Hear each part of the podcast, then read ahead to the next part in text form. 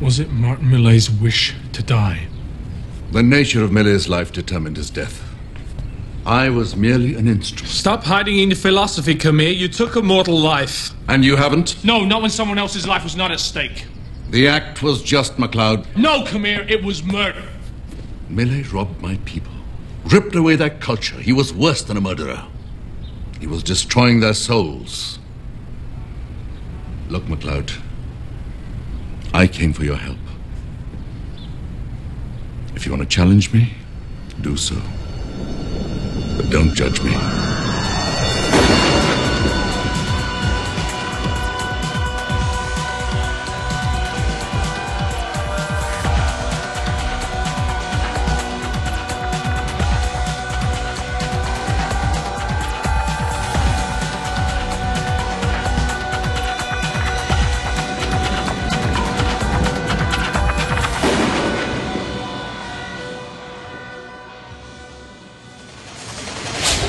I wasn't exactly crazy about him either, but he swears it was legal. Welcome to Highlander Rewatch, the podcast where each and every week we revisit another facet of the Highlander universe and discuss it in detail. I'm one of your rewatchers. I'm Keith. This is Kyle. This is Eamon. That soundbite out of context makes it sound like a, a, a rendezvous with someone underage. Yes, it does. Like, it's- Cruising for some ass. yeah, like that is really good out of context. Keeping Exactly. it legal, baby. So, how are you guys doing? I'm good. Jawsome. Jawsome. In, in fact. Street sharks. Ooh, do they fight and they bite? They do fight and they do bite. They're street sharks. But yeah, no, I'm excited to be uh, Back to in be the studio? back in the the swing of things. We took kind of a longish break this time because the Fourth of July holiday. That's right. Hope everyone had a good vacation on holiday with their families. And I was in Paris, and we've got some uh, pictures which probably have already been posted on our Facebook page Hmm. by the time this episode comes out. But I got to see some cool Highlander related stuff in Paris, like where Duncan's barge was and Darius's church. Is it just it's just a picture of a river? Yeah, that's it. with no context around it. Exactly. just the water. Yep. Uh, and the Shakespeare and Company bookstore, which was really cool. So hope Did you everyone. find a watcher CD I ROM? looked all over the place. I think it was confiscated by maybe a hunter. I wonder if anybody ever did that. Deposited. Yeah. one. Oh. Or like Or you meant like asked if they had Yeah. it? I like the idea of depositing them. that's be a funny. that's a Like fun I should idea. just gone there with like blank CDs or no, no. Why why make them blank? You got to put weird stuff on Yeah. it. Uh, Just weird put the stuff Watcher- like just- Watcher Chronicles. Just put the yeah. Watcher Chronicle Okay. thing on it, or you just mean like anime porn. I, I kind of was thinking that. No, I got discovered then. In our previous episodes, we did not do reader mail, and I think going forward, we're probably going to always break out reader mail. We've been getting it a lot, and uh, I think and they're- it's great. Yeah. But- Um, so keep writing us if you want to write us. Uh, it's highlanderrewatched at gmail.com, and we will read it on a bonus or a mini episode altogether. Uh, yeah, because you know we want to keep these main flagship episodes a little more compact for you. Right. You know, keep them a tight forty-five. Or Yeah, that's whatever we're not doing. ever happening. Yeah, And uh, if It's if aspirational. We don't, if we don't read your your mail, don't don't worry. We'll probably get to it in the future. Yeah, we try to always. or it was bad, Or it was or, bad. it was bad. Live with that. either usually we either read it or respond to you uh, via email or facebook we try to get to them all but thanks everybody for writing in also want to give a little shout out to paul h one of our frequent contributors here uh, a couple weeks ago we all actually got to have dinner and drinks and nachos and Oh, whatnot with paul uh, he came to philadelphia for work so big thanks to paul h for uh, coming out and Yeah, yeah. visiting with us and he also gave us a cool collection of books Yeah. which we can't wait to sink our teeth into very exciting. i'm gonna eat them that's what i mean Yeah, yeah, delicious. exactly. Well, that was the dinner.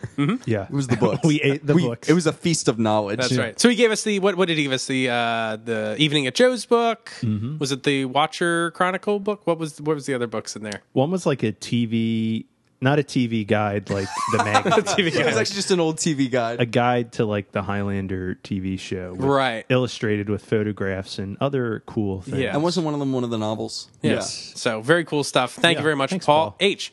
it was great. So are we ready to hop into this week's episode? Yeah. I'm ready to Paul Hobbit. Sorry, I don't know. Paul that was Hobbit. that was not good. He was a Paul Bart rabbit. Molhop. Uh, Ooh. I like that. Did yeah, I? let's jump into this one. Did I tell you guys about my Paul Blart movie sequel idea? No. It's Paul Blart three, where There's already a two. Oh, there's There a is two. a two. I watched two with no volume on an airplane, watching it on the back of somebody else's seat. and it was filmed really well. I was like, the quality of the cinematography in this Paul Blart movie is pretty high. Wow. Not being able to hear any audio, but I was like, huh. That might have ruined it. I was impressed. Oh yeah, exactly. That might have ruined it. Um, my idea for the third one is Paul Blart graduates from mall blarting to the Secret Service, but he has to protect Donald Trump, and it's called Paul Blart Mall Cop Three: The Blart of the Deal. the blart of That's the deal. very good. That's So. Kevin James, if you're listening, let's workshop this. terrific. he needs a he needs a story credit and at least uh, half a point on the back end. All right, let's hop into this week's episode. This week we are talking about season four, episode nine, The Wrath of Kali. Uh, this episode first aired November 20th, 1995. Ricardo Montalban's really good in this. That's a Wrath of Khan joke. This episode was directed by Dwayne Clark. This is his first episode of Highlander, uh, and this is his third directing job. Wait, The Rock did this? Yeah. Yeah. Dwayne, Dwayne the Rock, Dwayne, Dwayne the Clark Johnson. Checks out. Uh, this is great. I mean, I was wondering why I could always smell what he was cooking, and that that explains it. Yeah, uh, he only has one more Highlander episode coming after this, um, and he's done like lots of s- guest spots directing shows, uh, but some longer stints doing the practice, Boston Legal, and then a shit ton of like CSI, CSI Miami, CSI New York. Uh, but yeah, he's uh, he's been working hard. Dark Angel. Do you remember that show? Is that the with um, Al- Jessica Jessica Alba? Alba. I almost said Anthony Alba. Yeah, Anthony Alba. I don't remember that one. It was produced by James Cameron. yeah. Ah. She's like on a on a ledge. That's right. She rode a I motorcycle. actually remember that visual. Yeah. Yeah. also, a story that might be cut. I was remember I was told not to watch that show by someone at my church. Why? Because Uh, it's evil. Uh, I think solely because the name was Dark Angel. I don't think there was any angel connection to it, right? I don't think so. No, I think she just wore black and was like the hero. So Yeah. I don't know. Uh, but yeah, it was like this guy was like in our Sunday school class was like television, and there's these these shows today like Dark Angel, and I was like, what? Like, it's like it seemed pretty good to me. I only watched like three episodes, but That's so weird. yeah, right. Very That's strange. so lazy too. That's so lazy. Anyway, uh, this episode was written by David Tynan. The last episodes we saw from him were Double Eagle and Homeland this season. Not too shabby. That's On right. those two, Mahjong. I love that line. uh, this episode guest stars Molly Parker as Alice Ramsey, and so she's like a big big She's star. in tons of shit. tons and tons of shit. shit. Not like shit as in bad. No, but She's, Wow. in like, Oh, she's a lot like of trouble. stuff. Like she Yeah. like got caught bus- Yeah, evading she's her in taxes. lots of she's shit, in a lot man. of shit. this was maybe like her second or third, I think, IMDb Yeah. credit. It's pretty early in her career, but uh, you might recognize her more recently as Maureen Robinson in the new Lost in Space reboot. Mm-hmm. Uh, but she was also Jackie Sharp in House of Cards, which is where I kind of remember her from very recently. Yeah. I remember her most sadly from the Nicolas Cage Wicker Man movie. But how to get burned though? How to get burned? How to get burned? the bee. So like I would not recommend watching The Wicker Man. Frankly, like it's one of those It's bad boring. movies that's very boring. But if you go on YouTube and watch like the eight minute supercut, Mhm. It's perfect. It's like the best eight minutes you will ever spend. Do you want to see Nicolas Cage wearing a bear costume, punching, Punching a a woman, woman. Yes. punching a woman in the face? Doesn't he also There's drop lots kick the of- woman? He, Yeah. yeah. There's- he He beats up karate kicks a woman across a room. Yeah. And then at some point, a bunch of bees get poured on Yeah. his face. Like poured, like as you would pour a glass of water. Mm-hmm. Only it's bees. Ah. Bees. I would recommend getting the DVD and watching the alternate cut with, with James, Franco. Yeah, and his uh, uh what's his name? Who's in it James for Vanderbeek. in Three it? minutes. Yeah. Yeah, it's good. what a teaser in the end there. Mm-hmm. The original starring Christopher Lee. That's a good movie, right? Uh, so- Oh, I think it's okay. I think it's an okay horror Hmm. and movie. who directed the reboot? Um, what's his name? He's in trouble now. I forget his name. Neil, Neil LaBute. Labute. Neil Neil Labute, LaBute. Oh, that's famed, right. famed award-winning Now in Playwright. trouble. playwright Neil Labute. Yeah. What's he in trouble now for? Some Me Too stuff. Ooh, not Yeah. cool. Not surprising. He got called out. Sorry, Neil. Yeah, Or not, not, not. sorry, not I don't really. yeah. Nope. Ah, very good. Okay, so Molly Parker's in this episode. All right. Uh, and Brent State is in this. Brent Ratner? Uh, yep, as another Another X-Men another, three director. another guy that's in trouble about lots of weird Yeah. stuff. Ugh, he's in Ugh. uh, as Colonel Ramsey, um, I have in my notes. You might remember him from Tron Legacy as Purple Gaming Program. uh, but actually, you might recognize him as Eddie Doyle from Mountain Men. Oh, look at that shit. shit. Yeah. Uh, He was in Final Destination 5. Five. Five. Ooh. also, the second episode in a row, or not the second, uh, another Colonel, one episode after Yeah. the Colonel. These kernels of similarity just build. Uh, and then finally, this episode guest stars Kabir Bedi uh, as Kamir. Wait, Kabir plays Kamir? Yeah. I wonder if that was They just confusing switched- on set. Switch, yeah, wait. You might recognize him as Anjali's father in Bawafa, or as Ved Pujan in Rudrashkish, or perhaps as Dabu in 2002's Kitty Party. That's what I remember. him. Exactly. Party? But Eamon, he was in a very famous movie. Octopussy. That's right. Yeah. He was in James Bond, Octopussy. That's my second most hated James Bond movie. Really? What's number what? one? Uh, Die Another Day. Ah. Oh. With Halle Berry. I have not seen Oh. the Pierce Brosnan James Bonds in like forever. They're all bad except for Goldeneye. Goldeneye? I remember Goldeneye that's being fair. pretty good. Yeah, That's- Goldeneye is really good. Rest also nuts. a good video game. Uh, Yes. One of the best. Yeah, one of the best video think games so. ever created. Uh, I will say this control scheme in the post Halo universe, wonky. Mm-hmm. They had not quite figured out how to do a, like a double axis movement yeah. Oh, in yeah. that Yeah. age of first person shooters before like double joysticks were common. It's awkward. Double The, C- the C pad or whatever, the C buttons, Yeah, like you, which were camera buttons. That's what the C stood for. Camera. well, it only made sense when the first game you put out was like a 3D Mario. Oh, yeah, and yeah. then it like they just had to figure something else out. Right. Either way, still a lot of fun, still trailblazing. So let's move on from this nonsense to talk about the IMDb episode description. Yes. Another bit of nonsense. All right, are we ready? Good. Hang on, Eamon. What are Yes. the what is what are the odds that this is a little bit racist? I'm gonna say. very oh wait, likely, you're looking at it. But I That's had it. unfair. Yeah. Yeah, I all right. was Never cheating. mind. I'm gonna guess fifteen percent chance there's something racist. Just in like, it. I'm not sure. I haven't read it yet. So All right, we're gonna we're on this journey together. Duncan and Richie attend the opening of an exhibit featuring the Bengal Kali, a bronze statue sacred to the now extinct Indian assassin cult of Tuggies. Immortal Khmer, last of the Tuggies, is determined to reclaim the Kali for India and wants Duncan's help.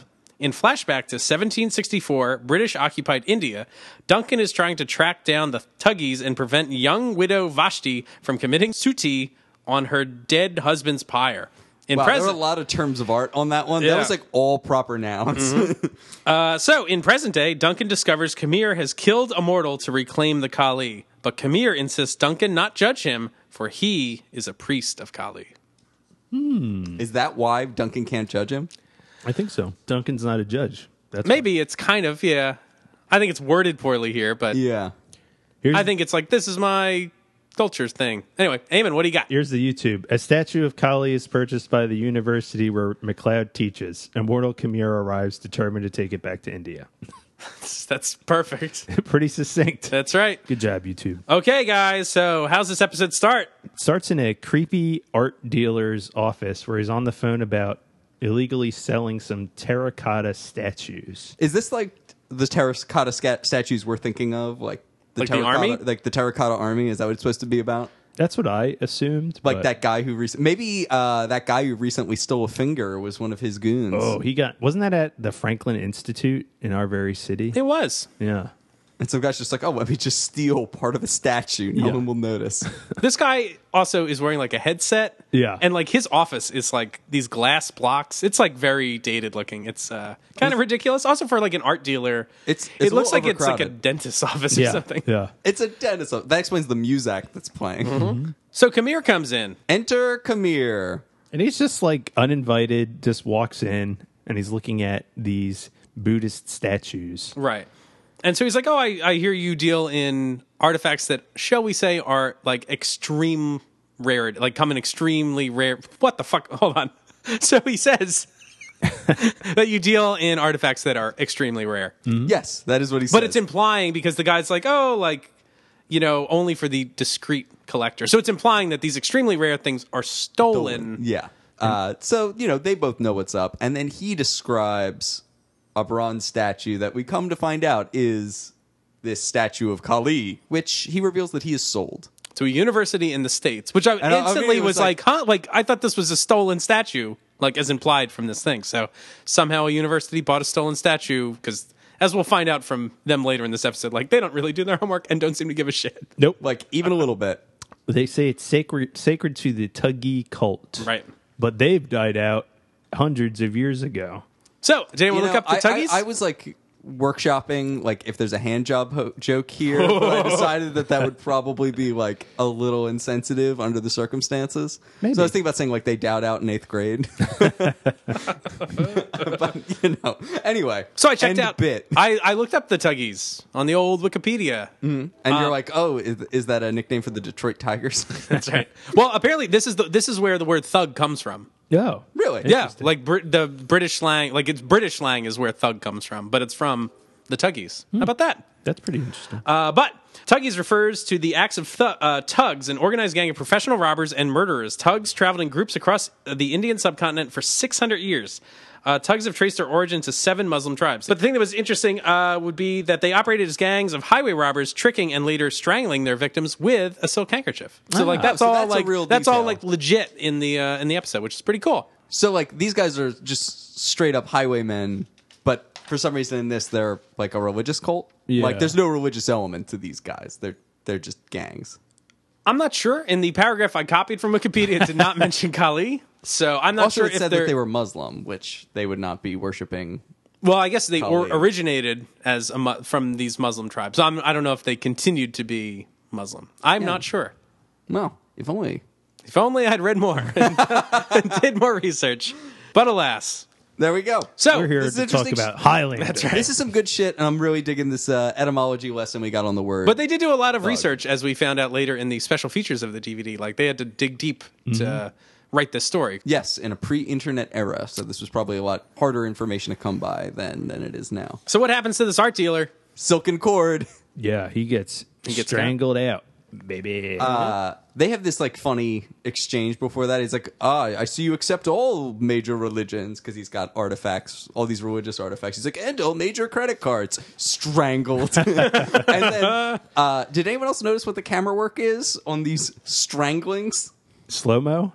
Uh, with like a bunch of zoom in, Yeah. in and out on the face. That I was like, I hate this choice. Wow. this is terrible and like that that's like a consistent decision throughout this that like at points of action and often when we see this kali there are these like spastic zooms in and out and i'm like oh stop And did the sounds go boing? Boy, wait, wait. It goes, wait, wait, wait. each time which i thought was a weird foley artist decision but you know i can live with the fart noise no that doesn't happen but the zoom does and it sucks Wow, that's crazy. So then we get the opening credits. So that's our cold. It's crazy, but it's a, hot- but it, but my opinion is stronger on this than it should be. Wow. Uh, so that's our cold open. And so then we get the uh, the old opening credits. And so then when the episode proper starts, we are in the University Muse- Museum of Cultural Anthropology. Is this supposed to be the same university where Duncan works? It is okay, and we have not encountered this woman before, right? false. How about this? Yeah. Well, I was saying that I was like, did they recast this woman and it's the same woman, or what is the? Her name is Chandra, and she is the woman that we met in Leader, of, the, Pack, Okay. in the parking lot That's that what I was, was like, thinking of. How's Duncan? And it's like, good. I mean, as a teacher. Same woman. Isn't that crazy? But it's the same actress. As Same well. actress as oh, well. Wow. Yeah. Okay. Cool. Well, that's a good bit of Chandra. good bit of callback there. yeah. So Richie and uh, Max show up in their tuxes. Yeah, and Richie's feeling all out of place with these ivory tower liberals. All these people just to buy an Indian statue, but they're not trying to buy the statue, right? what do they say? They say like, oh, like a you need a lot fundraiser. of rich people to like purchase shit like this. Like they're all donors, Yeah. I guess. Yeah, it's like a fundraising gala or something like that to to open this thing. And Duncan helped make this deal happen with the statue somehow. He She gave won- like contact info for some people, which led her eventually to that guy in London. Malays or whatever his name was, yeah, Malay. Malay. Malay, yeah. Milady. That explains the uh, fedora he always wears and the neck beard. At this point, Duncan is like, wait, you talk to that guy? Like he's no good. I'm sure you used the word like technically a lot. Like once again, implying very strongly like this is definitely stolen. And she's like, well, as long as it's here now, it's Yeah. like what the fuck. Forgive me to play devil's advocate, Duncan, but Yeah, it's like he promised it was legit. like whatever. Yeah, okay. Also, like when you buy stuff like this, like things have to be ve- like this is insane that this statue was ever purchased in the first place. Yeah. Whatever, Chandra, Chandra. Yeah. Well, who knows what proof in quotes he has that he acquired this legitimately. Right. Like there doesn't seem to be any doubt as to its authenticity. The question is just, which is off, which is one But of the but things you authenticity is often like tracing ownership though. kind of- That's true. So hmm. very good. So then we get the buzz. And who is it? It's the murderer. It's the murderer. Come here. The murderous come here. yeah, it's the London Strangler of ears. Uh, so then we get a flashback to India, 1764. we meet possibly the most annoying Highlander character yet. He's on the short list. Both of these people are on the short list. Motherfucker. Though, though, though it's the colonel and his wife. Though Duncan only finger blasts one of them. Ah. we'll leave it to you to decide which one. I wanted to curb stomp this colonel. I know curbs Colonel aren't stomp in him? Indian. I wanted to colonel stomp this colonel. He's so annoying. Yeah, he's. I mean, I think he's written that way, like to Yeah. be like the most. Like But, they make like- him so he's super unattractive to his wife. Yeah. like of course she hates his own her own He's husband. an 11 in the annoying scale and in the hot scale. so he's awful. But yeah, he he and his wife were like walking around. She's complaining about how much she hates being here. Right. while there's like over the top sitar music playing, and they're playing what looks like bocce. I Yeah. wasn't sure what the game was. I did think another link from previous episodes. That's like oh, another like game playing episode, Mm-hmm. It's like lawn games. Okay, Yeah. croquet. Yeah. A That's the lawn Easter dart egg. flies. accidentally hits a kid. They're Yeah. illegal. Wah, wah. Also, by the way, a tiger walks by Yeah. at some point, and I was like, huh? Like I don't know anything This about tiger thing Indian is culture nuts. back then, but like. Did tigers just like walk around like No, as a they're still pet? Like- dangerous. right. That's kind of what I Yeah. figured. I don't know. They said in the special features they rented the tiger for a half hour. You should rent them by the half hour. Yeah. I'm surprised And that that it you scared, can scared rent it for everyone that short. on yeah. sta- I watched a video of a tiger like killing a man that fell into the tiger cage. He just picks this guy up like he's like a rag. It's horrifying. Yeah, I would not want to mess around with the tiger. Yeah. Look that up. Siegfried and Roy. Uh, so anyway, so uh, they're waiting. Uh, the colonel and his wife are waiting for their his like new assistant to come, And and, she's like, "Oh, meanwhile, I the wife hope he is- speaks English." Yeah. The meanwhile, the wife is just whining racistly. yes, like he bows to one of the Indian kings and she's like, Don't bow to him. He's not a real king. And I'm just like, like, "Ugh." ooh. Turns out Duncan McLeod is going to be is the assistant, and Yes. he's all dressed up. You can't see his like face, and he's sitting in his chair, and he gets all upset. And more racism is like lobbed Yes. Max way because he thinks he's Indian. right. Because he's wearing more native garb. Yeah, and he's tanned. Um, Yeah, is they he did, saying- they did tan Duncan up a little bit. Yeah. there, It's yeah, Like working Yeah. in the sun. yeah, yeah. Well, he's saying off e, off e. Is he just like saying off and adding an e, I am not sure. Oh, good or is question. that an actual? Word? I should have looked that word up.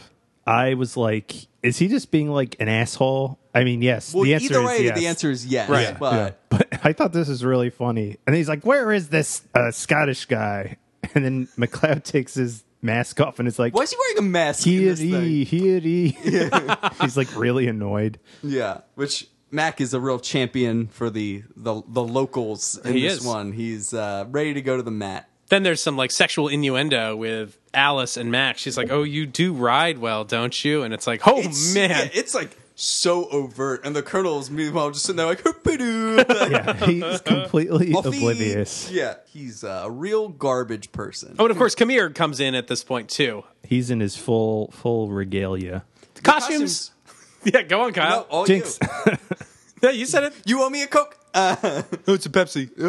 So the costumes are awesome, and Kamir's there, and he's kind of saying like, "Oh, the the Tuggies are not a problem. They they don't attack like white people or whatever." Yeah. yeah, like they wouldn't dare. Yeah. mess with the whites. And this guy Kamir's like, hmm.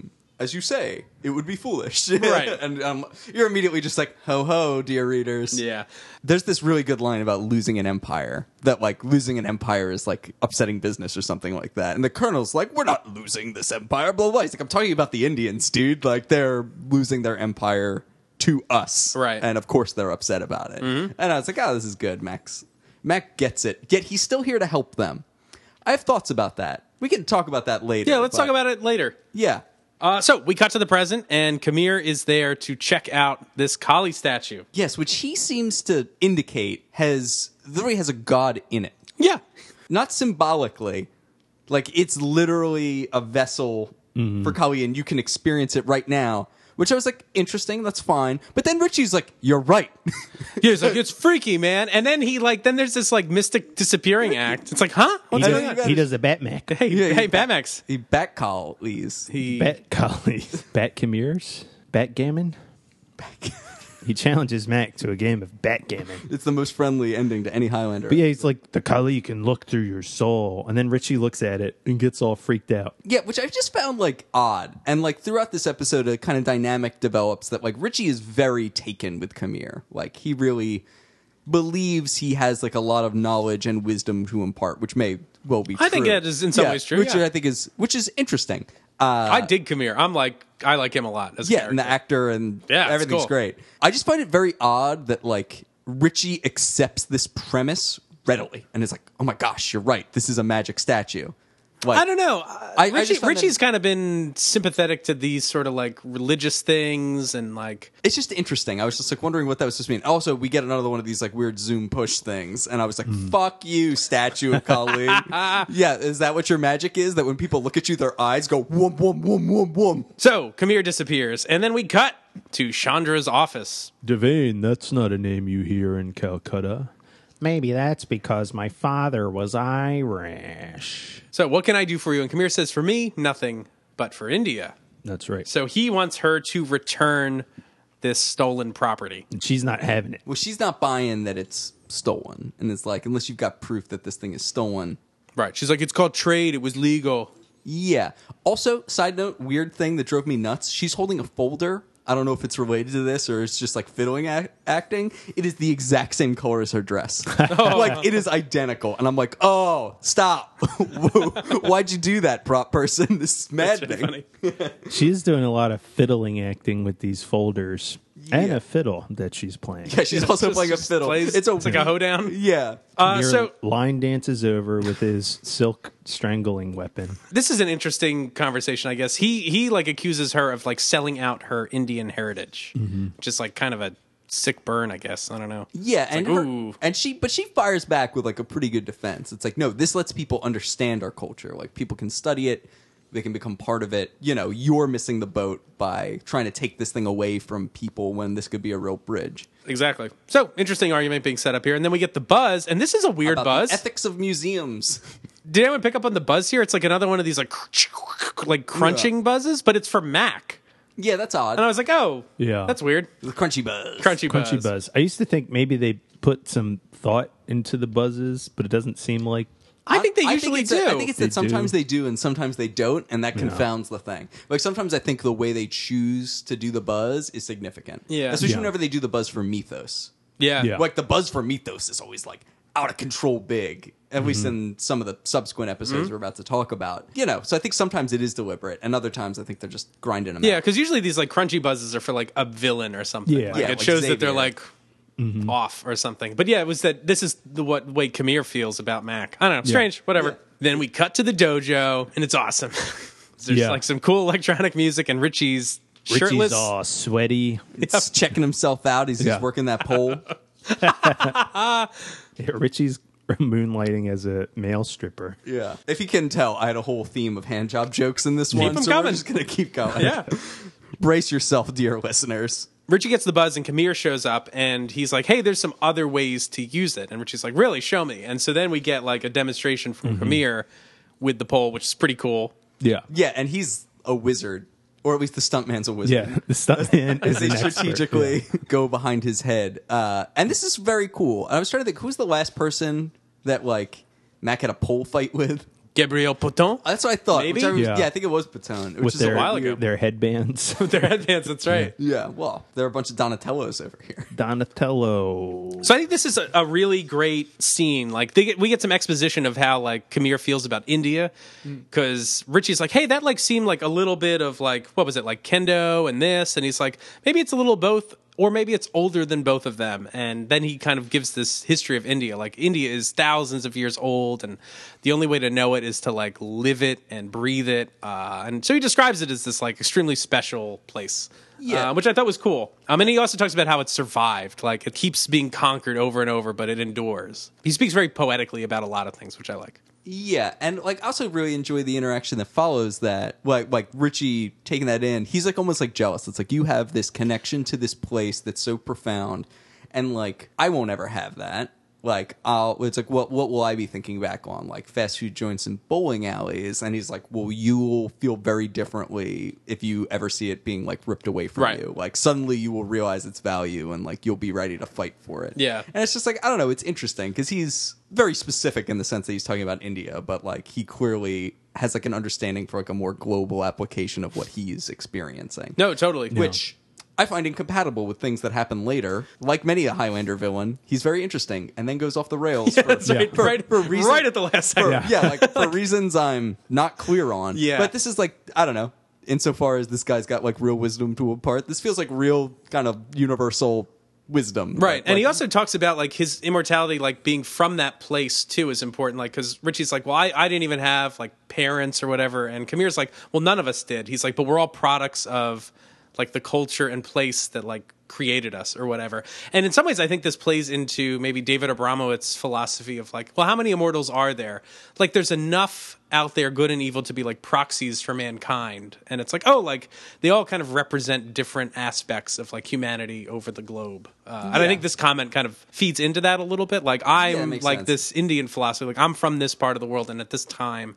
And you're something different, Richie, and Mac is something different too. yeah, that's interesting. Do they give us an idea of how old Kamir is in the episode? I don't think so. I'm not sure. I thought he was older than Mac, but I wouldn't be surprised. Yeah. Yeah, but I don't think they ever kind of state Well, we- how old he might be. do we have a Watcher Chronicle for him? We do. Oh, so we'll get an Ooh, answer we'll to this find question. out. Oh yeah, baby. Sharpish. Well, then Matt comes in, and they're gonna do a little. Yeah, Richie's like, man, his like, moves fight, have got fight, moves. Yeah. Fight, fight. Richie wants his two dads to fight. my dad can beat up my dad.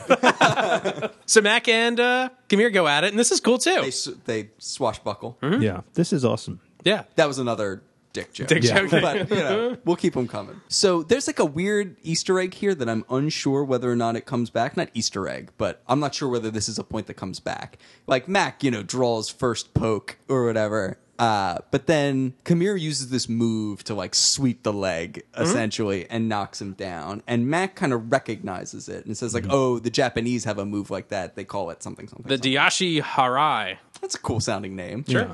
And then I'm unsure whether that comes back in their sword fight in some Uh, way. I don't think it but does. at some point, com- like, there's a leg sweep involved, and I'm Ah. unsure if it's supposed to be the same thing or if like lessons were supposed to be learned. It was called out That's- so explicitly and fucking named. I was sitting there like looking for it later. no, that's a good catch. Either way, If it's in there later, great. That's awesome. yeah. So we'll t- we'll talk about that when the the sword fight ends. But at least in round one, Kamira is a bigger dick. Right. Yeah. Also, did anyone notice Mac calls Richie Rich again? I Yeah, had that in my notes. He Okay. Uh. calls him Richie Rich, Richie Yeah. Rich. kid billionaire.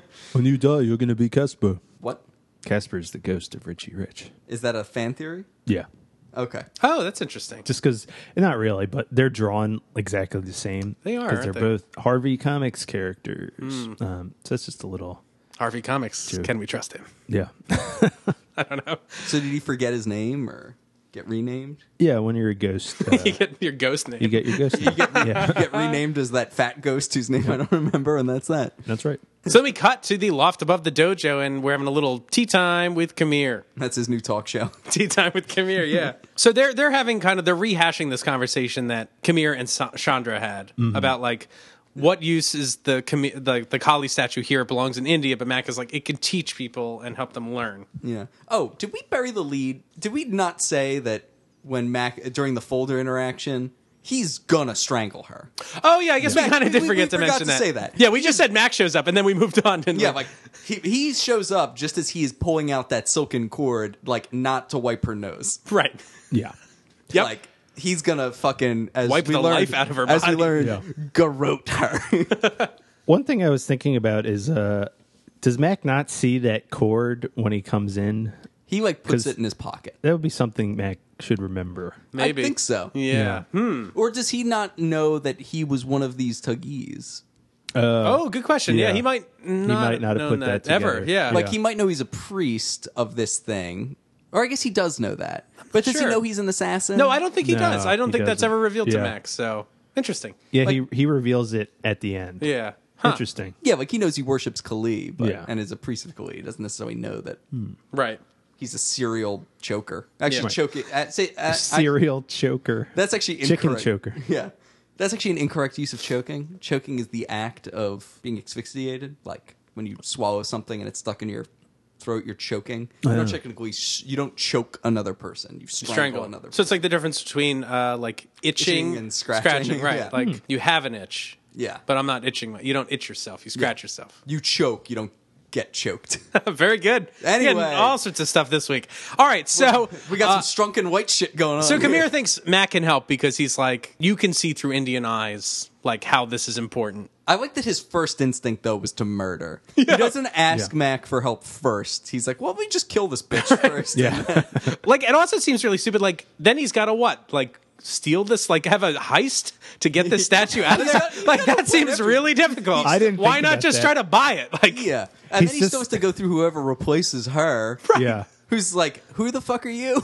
like, I'm not just- getting rid of this thing. Has a sheet that he like puts the statue on and is trying to like drag it out. also the idea that you can just like buy things from what a museum curator like you just like imagine going into a museum and seeing just a staff member there can i get this like Yeah. can you wrap this to go Yeah. Oh no, she said I could take it. yeah I don't know where your collie statue is. This one's mine. I brought it in with me. so we get another flashback to 1764 india So they're like on a little expedition and they're laying in a in a field of some kind, just shooting the shit, asking Mac if Mac has seen any of these tuggies, and Right. he actually hasn't. Right. And there's all this sort of like exoticism. They're like, oh, did they like tear people's hearts out and do all this Yeah. sort? It's like, uh, like Well, she she's like really thirsty to hear these brutal details and thirsty for other things Right. as well. Uh. Weird, weird side question. What do they chant in Temple of Doom when they tear someone's heart out? Kalima. ooh, Any connection? Probably not. or maybe, Yeah, I think probably, yeah. but in a probably racist way. Because that movie, kind of racist. yes, absolutely. That's the one with the, you, you introduce the kid sidekick and all that stuff too. Short round. That's right. Oh boy. No time for love, Dr. Jones, as opposed to this scene coming up in Thailand. Okay, so the colonel walks away. He's doing whatever, and then At some point, somebody uses the phrase crump. or the word crump. wait, what? Grump. Is that cramp? Uh, she says crump. That's their British accent. I, have a crump. I have a she crump. totally says crump. I've got a crump. I died. I was like, what the fuck? So she gets up to leave, and she gets a quote unquote crump. in her leg. And she's like, "Oh, can you like massage it?" And it's like, "Ooh!" So Max starts like rubbing her leg. this part is fucked up. This is so crazy. crazy. So she's like, go higher. And then he just fingers her. he puts his I, how is, was this on television? Yes. He puts his hand up her skirt, and she's literally having an She orgasm. has an orgasm. Which also, this is just like perpetuating false myths that it's that quick. But yeah. No, Max, Max so good. that at good. this. Yeah. he's got the magic He, touch. he has the, that feather he was using in his hand at the time. Also, it's the magic combo of like finger blasting and crump. Like when you get a crump, it changes the blood flow. Yeah. So it makes it easier. And Max, Max digging this. Yeah, he has Max this looks- like Max gross looks look like- on his face. yeah, he like he's looking hungry. He's in a lean and hungry mood. And this fucking colonel, in addition to being as annoying as possible, is fucking completely oblivious. As they have some of like the most over the top like.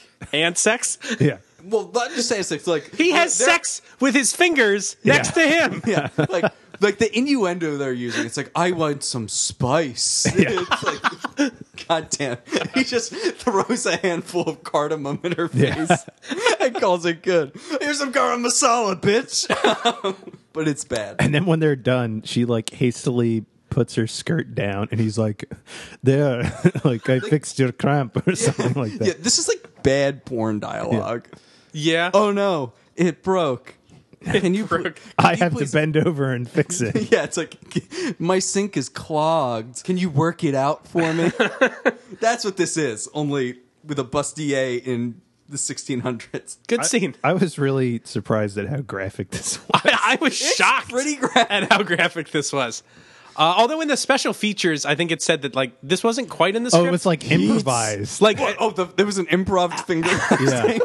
Well, I think the the rubbing was supposed to be there, but not her coming on camera. Because I think David Tynan was like, "That was all Molly Parker," and he's like, Sh-. and also in the Parker. yeah. Parker, I hardly know her. Uh, but I think also also his description of her is like Is gross. He's like she brought a lot of like sensuality to this role, and like and And and, racism. and, like She in also- other roles she's done even more. It's like Yeah. yeah, Whoa. She also improv the racism. that was all real. None of that was in the script. It's all real, baby. Uh, I'm just kidding. Molly Parker, not a racist, I assume. uh, no, I'd assume not either. Yeah. I have no evidence one way or the other of her racial animus. Yeah. well, then we'll they- move past the fingering scene, Yeah. shall we? Yes, please. I don't want to, but okay. We can live in this moment for a little longer. Nope. I've already lived and died and been reborn. Do you guys want to play the clip? We can just. just yeah, the let's ruffling. take a break. All right, so we cut later. Uh, we're still in India. And so they're, uh, I guess, returning on horseback and they see this funeral pyre Mm-hmm. being set up to burn this dead man. And a wife, a wife, his wife is I Just a guess- random wife. Just a, yeah, the town wife. Uh, she comes. She's Hmm. The going to, I guess, town wife. throw herself on this pyre to be burned with her husband. this pretty is gruesome. the the sati ritual. Right. And this is like odd. Like Mac like connects eyes with her and then is like, I've gotta save her. Like in this Yeah. moment he knows that I guess she doesn't want to do it or something They- like that's that. what they talk about later. Yeah. And later he contextualizes. He's like, I saw in your face that you wanted to live, which maybe was true. I don't know. But he basically abducts her. There's a parallel between the current story and this past story. Like Ramsey here is like, Well, it's it's their culture, it's her fate to be buried.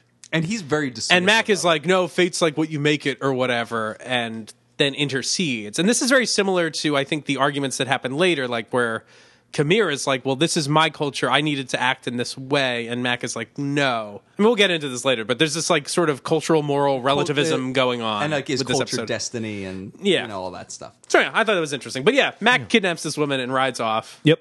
and he gets chewed out by the colonel. Oh, also, did anyone see the Kali statues in the background of Yes. Mm-hmm. this ceremony? Yeah. Ooh, how about that? Easter eggs, not Easter eggs. Easter Very Kali. intentional. Yeah. Easter collie. Easter yeah. Kali. Easter College. So Colonel Ramsey is fucking pissed that Mac interfered. And the other person who is pissed that he interfered is the woman he rescued. Because I guess he, Mac has shamed her now. Her name is Vashti. Vashti. So she was saying it was like her choice. I was going to die on his funeral bed, but you shame me in front of my people, my gods, and my dead husband. Like, how can I live with this? Mac is about to show her away.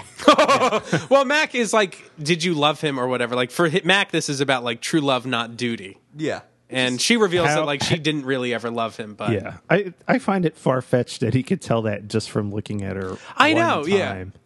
But maybe, I don't know. I'm looking too much into it. For some reason, I like accepted it. Now that I think Yeah. about it, it's like weird, but in the moment, like I believe that they like vibed. I don't know. part of me wishes there just wasn't any of the vibing. It was just like Mac was like, no, this is wrong, and interceded, and then maybe later got the hots for. her. Yeah. well, not like I don't even mean the hots that like he looked at her and in that moment knew that it wasn't what she wanted. Oh, Mm-hmm. right, right, right. Like it's a little bit far fetched, I guess, but like that he could see something in her face that was like even if she wasn't saying it, like wanted help. Done that. So how do we feel about Mac interceding here?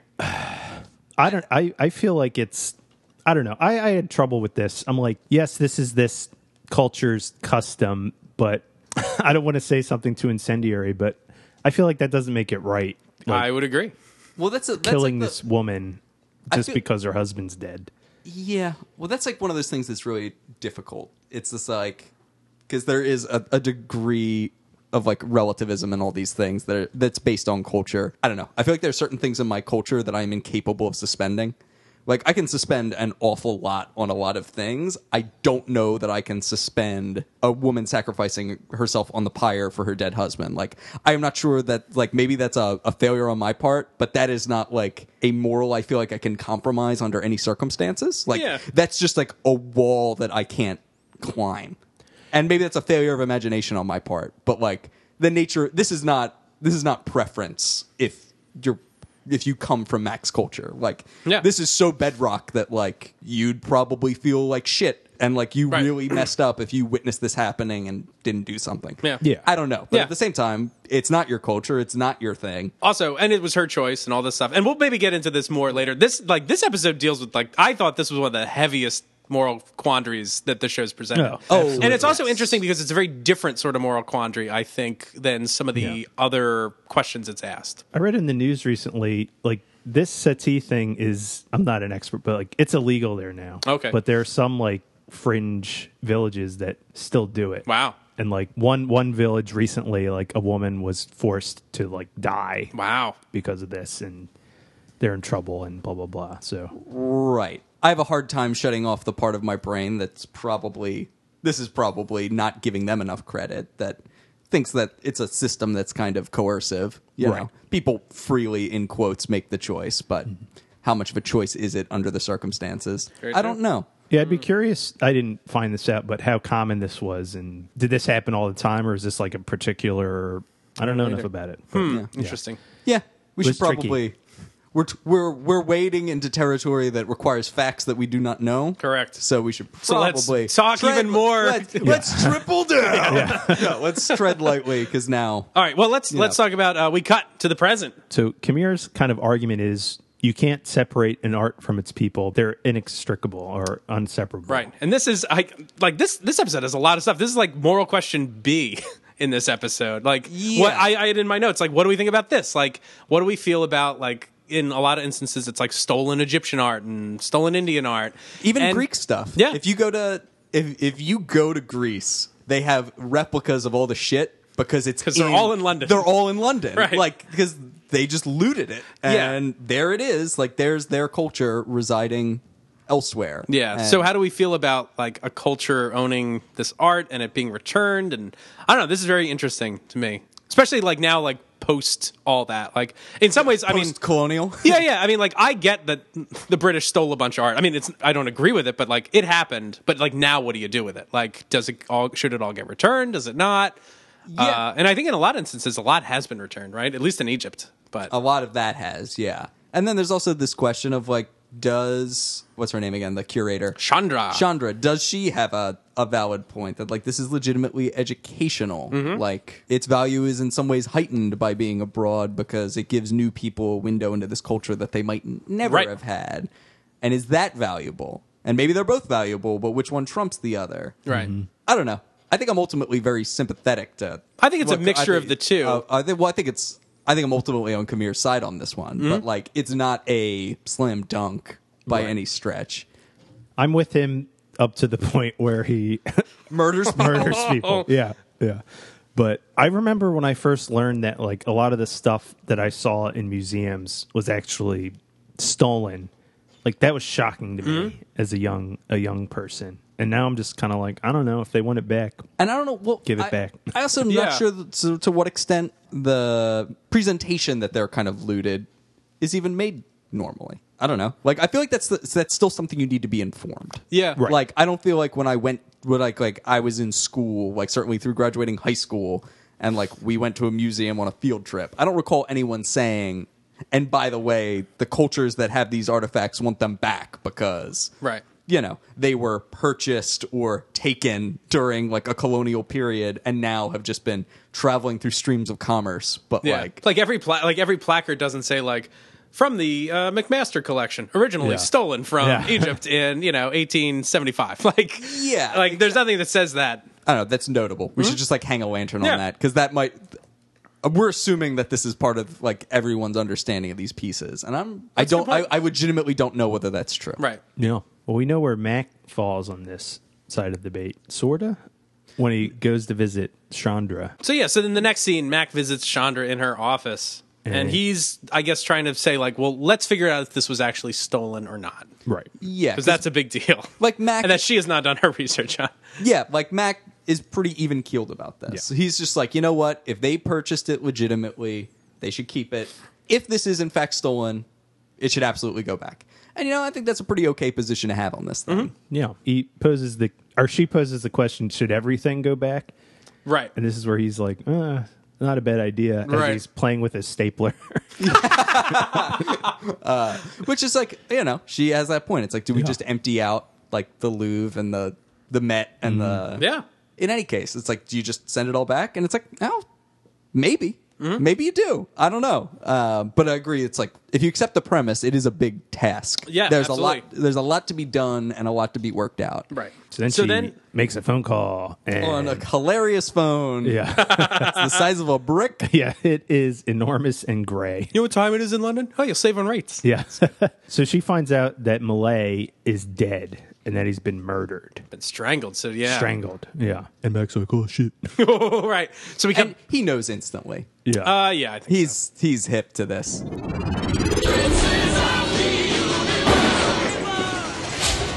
I need some new merch, baby.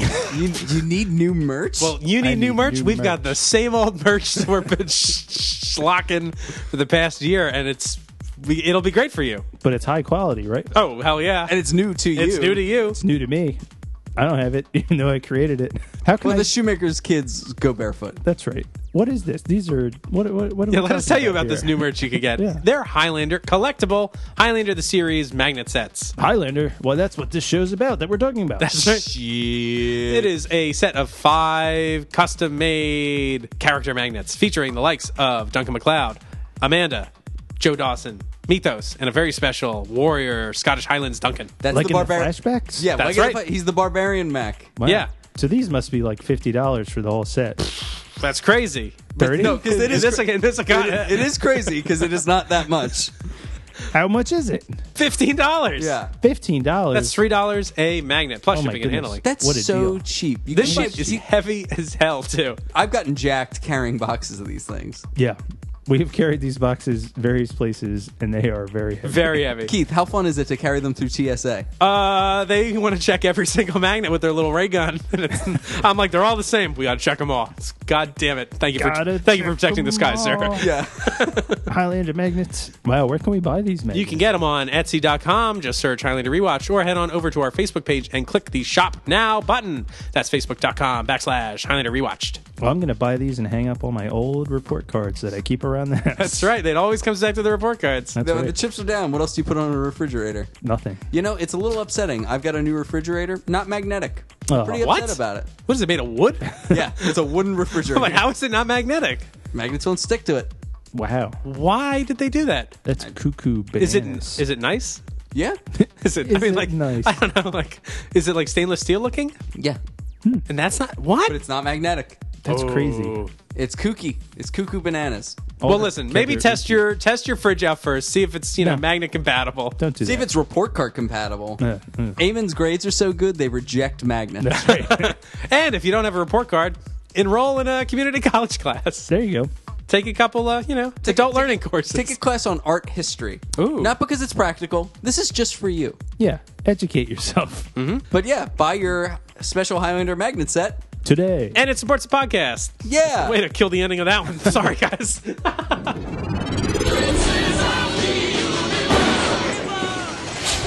so we got back to the dojo, and Kamir and Richie Ryan are having another lesson. This is the the conversation I referenced earlier about, you know, but where am I from? Bowling alleys. Yes. Yeah. This is this is where that happened. That's a great line. Like Mac has the Highlands, you have India. I have bowling alleys and fast food joints. Why don't we listen to the clip? It's a good clip. yeah, Yeah, let's hear it. yeah. Shabash. Well done, as we say in India. Must have been quite a world. India is many worlds, Richie. From the borders of Sri Lanka up to the Himalayas, anything you could imagine, India had it. India was it. And as the great wheel turns, will be that again. Good.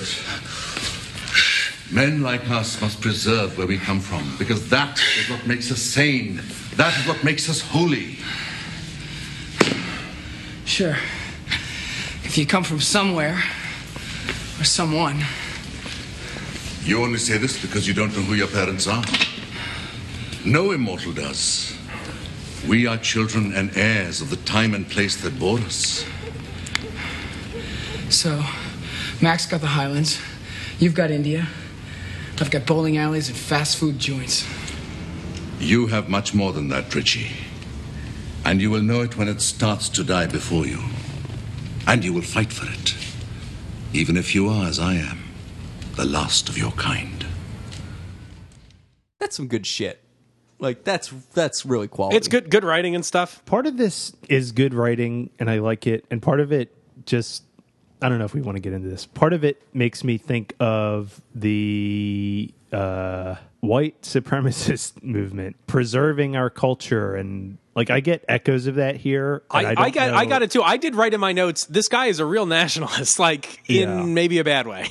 I don't know. And is it is it different somehow or not, or is it the same? Or like I can kind of see both sides of it. it's very different for the the, the the the reasons that follow, which is to say, one, he is inherently inclusive in the sense that he is super keen to carry on the thing that he has come from and his culture. He also thinks Richie's culture is very valid. Like he's he's trying to convince Ricky, Richie, like, no, no, no, don't denigrate your culture. Your culture is spectacular. He's not saying that like my pursuit my desire to preserve this history of India is adverse to you. It's not like a pie that you can only eat so much of. Like yours is great and you will understand the value of it over time. That is one.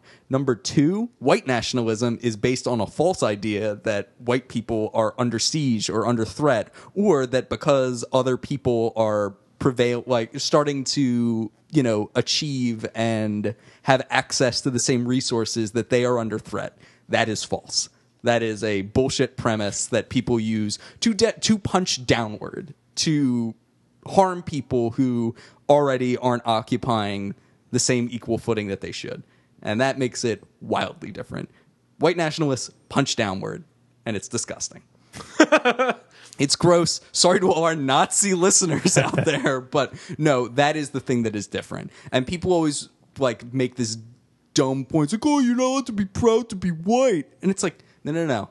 You exist in your culture. Everything around you celebrates the culture that you come from. It's everywhere. You surround it. The people who are doing that are denigrating other cultures and not putting them on the same the same pedestal. That's the end of my rant on this. There we go. It is different. But what about reverse racism? It's true. What about Fuck that? you and the horse you rode in on. I feel like we're gonna get some hate mail on this one. No. but I don't care. I don't know. No, I I think that that puts it well. Or Yeah. also like I don't know. There's not a problem with like I'm Irish. I'm celebrating my Irish heritage, Mm-hmm. whereas like white heritage. Well, white heritage even isn't is a that? heritage. Yeah, it's, it's- white people are consisted of like how much do does Spain and Norway have in common when the chips are down? Not a lot. Of like, or if you're both gonna be like, oh, we're celebrating our white heritage, you're like, the fuck you are. Yeah, Right. like you're, you're celebrating uh like a a fictitious race Right. at that point. You are not celebrating. You know, if you want to like listen to Irish jigs and like learn how to make really good shepherd's pie, I don't know. I'm struggling on on my Irish culture at the moment. Beer. Yeah. Get drunk all the time.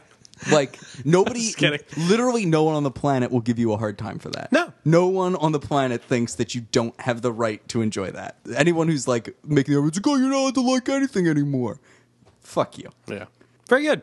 Although, Eamon, I, I do think I, I was like a little sensitive to like the kind of nationalist tone of his thing. That's probably just because I think of the political climate we're in today. Well, I think we should be right to have heightened awareness of that in these moments, Mm. but we uh, there's a baby, there's bathwater, keep them separate. yeah. Very good. Okay, so Mac comes in and interrupts this little moment. He's like, Richie, can you uh, leave us alone? Mac is pissed. He's Yeah. like, we need a moment. Yeah. And this is this is where our intro is. yeah, so this is where Max like, yeah, Martin Malay was killed, and Kamir's like, yes, the the great wheel of like justice like turns, like the goddess has taken her revenge. He says in like the passive voice as though he had nothing to do with it. And Mac's like, "Oh, maybe you helped her out a little bit." He's like, "What? You're you're judging me for this?" He he says Malay was doing m- worse than murdering people because he is harming the people of India's souls by taking this statue away, and that's worse than being a murderer, which is an interesting Like he- point of view. like he's like carrying out the position like he's not trying to kill a person he's trying to kill a culture like he is Like that is what his crime is essentially. The McLeod I knew wasn't so quick to judge. That's right. And then we get a flashback. Which it like goes over his shoulder and like a carpet appears and like they It goes zoom through the door. and, I liked this. It's I don't know. interesting. I was like, It like ended up looking better than I thought it would. yeah, because like it really isn't an element of the present that they're focusing on. It just like they just kind of do it, but it worked. I don't know. And we get a panther growl. So Mac is stomping around and he finds a garter on the ground. ho ho, dear readers. Mac's costume is awesome in this. Yeah. too. he's you know He looks again- great. Again, in like a Indian, like a very kind of ornate Indian garb that looks dope. Mm-hmm. I Yeah, mean, it looks good his, hair's, all, down, and he's yeah. like, yeah. Mm, he looked good. with a body like that. Meanwhile, Miss Ramsey She's also ready to ram. kind of yeah. She's ready to ram. She's coming on to Mac. That was like a little Right. The only thing greater than her lust for Mac is her racism. yeah. Yeah. So she wants to mac it with Mac, She's just like grabbing him, basically. but Mac, I guess, wants to go visit Vashti. Vashti. Yeah. Is that where he's going, or is he just walking by? I think so because then she's like shoves it. He's like, "Oh, I'm sure you have other things to do, like with that little brown tart of yours." she Oh says. boy! This is like, Yes. ah, is it because it's figs? Like the tart is made with figs. No. yeah, There you it go. And just- that's- it's, a- it's just cooling on the windowsill. So- yeah, I'm so hungry. He's gonna he's about to go pull a hot take by right. by taking the tart while it's still cooling. delicious. So But at no, this this point, is Mac horrible. like dumps her. I guess. Yeah, he's she's like, like, "We're "Eh." done finger blasting." Yeah. And he's she's like, at least I'm white, and it's like, Yeah. Pretty what fucked the up. fuck? Yep. And then Mac gets really angry and chews her away. I had somebody in high school tell me it doesn't matter what I think. He's not even white. What? Yeah. To you? Yeah. Oh, okay. Fascinating. How about that? Vashti overhears all this as she is lurking in a alcove. yes, and she's like, ooh, this Mac character. Mm-hmm. Meanwhile, Ramsey and his buddy are on the road. And so they come across this like I guess this Beggar- thuggy camp or whatever it is, Yeah. and they're playing their sitar music and some tablas, and they get like ambushed. by like a guy pretending to be a beggar. Yeah, I don't really know why that ruse needed to happen, but yeah, I don't know either. Just get them. yeah, just Get let him. Yeah, Uh, but they end up killing these two guys, and of course Kamir is there. He reveals himself, and And he's the one Ramsey's like, "Whoa, what are you doing here?" Come here. Uh, unhand me. Brr, she. uh, yeah, so he gets garroted. And this is this is probably the finest example of Kyle's hated camera Uh-huh. technique. Oh yeah, I remember this. Well, yeah. like the way this, This is shot, insane. yeah, the way this is shot, like, except with the zoom, is like kind of like frantic and interesting. Yeah. They keep on cutting to the musicians who are sitting there, like almost like smiling while Yeah. like I this like- brutal violence is happening I like the cutting. I don't like all the in and out. because Mm. it's Stuff. t- terrible. a Yeah, little too much. It's, It's too very much. bad. Too much. this is hard to watch. Not because of the content. I'm like, oh, this is cool. But apparently they filmed this at night and like it was hard to see, so they had to do all this like zooming in and stuff. Hmm. So they're dead. Yep, so they're dead. So we're back in the present now, and we're resuming this previous argument. And Max says a thing that I thought was very strange in his argument defending uh, what's his name, uh, Malay. Malay. He's like, "Was it Martin Malay's wish to die?" Was like the question he poses. It's like that's the argument, man. Like, c- come on, dig deeper. Like, No, he's well. He's. I think he's. He, that's an awkward way to say it. What he meant to say is, yeah. Did Martin like? Did Martin Malay want to die? Did you want to kill him? Like he's basically just throwing in his face like Martin Malay didn't want to die. Like you didn't. I guess you didn't so. get to kill him. Yeah. I don't know. Is it was it his wish to die? Makes it sound really strange. But even like, did he want to die? I mean, like, I don't think that's necessarily on the table when you are issuing justice in this regard. Like, is that a question that Mac is asking? Like, you know, I know they murdered like 40 people. I don't know if he wants to die. Like, so I better not do anything about it. I don't know. Strange. he didn't murder forty people though. No, I know. I'm just, uh, you know. So then Mac Uh. also says he has never done anything like, he's never killed a mortal unless someone else's life was at stake. We know that's not true. and I was like, ah, I don't remember. I But Oh, killed people with their ba- with their children watching. that's right. Yeah, like that Oh, whole shit. he did say that. He has said that, which is like, wait, was their children watching while they were threatening another mortal, so you had to kill them? Did they bring their kid to a massacre that you presented? No, you were the massacrer. right. Yeah, so don't bullshit us, Mac. And he- he's killed mortals in revenge for things they've done. But arguably, people are no longer in danger after they. Correct. Do the and in thing. this case, there is no danger really presented. no. In this term, like He's- uh, mortal danger, like Yeah. a life will not be lost if the statue stays where it is. But he is strictly speaking lying. yeah. Mac is just wrong. He's using alternative facts. This reminded me actually a lot of uh, the fighter. This sort of argument they're having. yeah. Well, it's- it's always Like, who are you to judge me? You've done stuff like this. You've and- killed people, Yeah, yeah. and Mac somehow is able to like, no, I haven't. Well, in the fighter, we, we always discount that he did kill George. oh yeah, yeah. Once he killed George, he was fucked. That's right. Yeah, fuck you, Sully. Sully. But if he hadn't killed George, that would have been different. Exactly. So we cut up to the uh, the loft, and now Richie and Mac are kind of continuing this argument, and Richie, of course, is taking the side. I guess we're playing devil's advocate uh, on the side of Kamir. and Mac is fixing a pot. Yeah, he's Yes. like, I, I was like, what is Mac fiddling Well, he with already this fixed time? that clock, Yeah. so Yeah. now he's got to. He had to fix that clock twice. He fixed it, and then uh, Yeah, Mikey. Mikey, Mikey- broke it, and then he had to fix it again.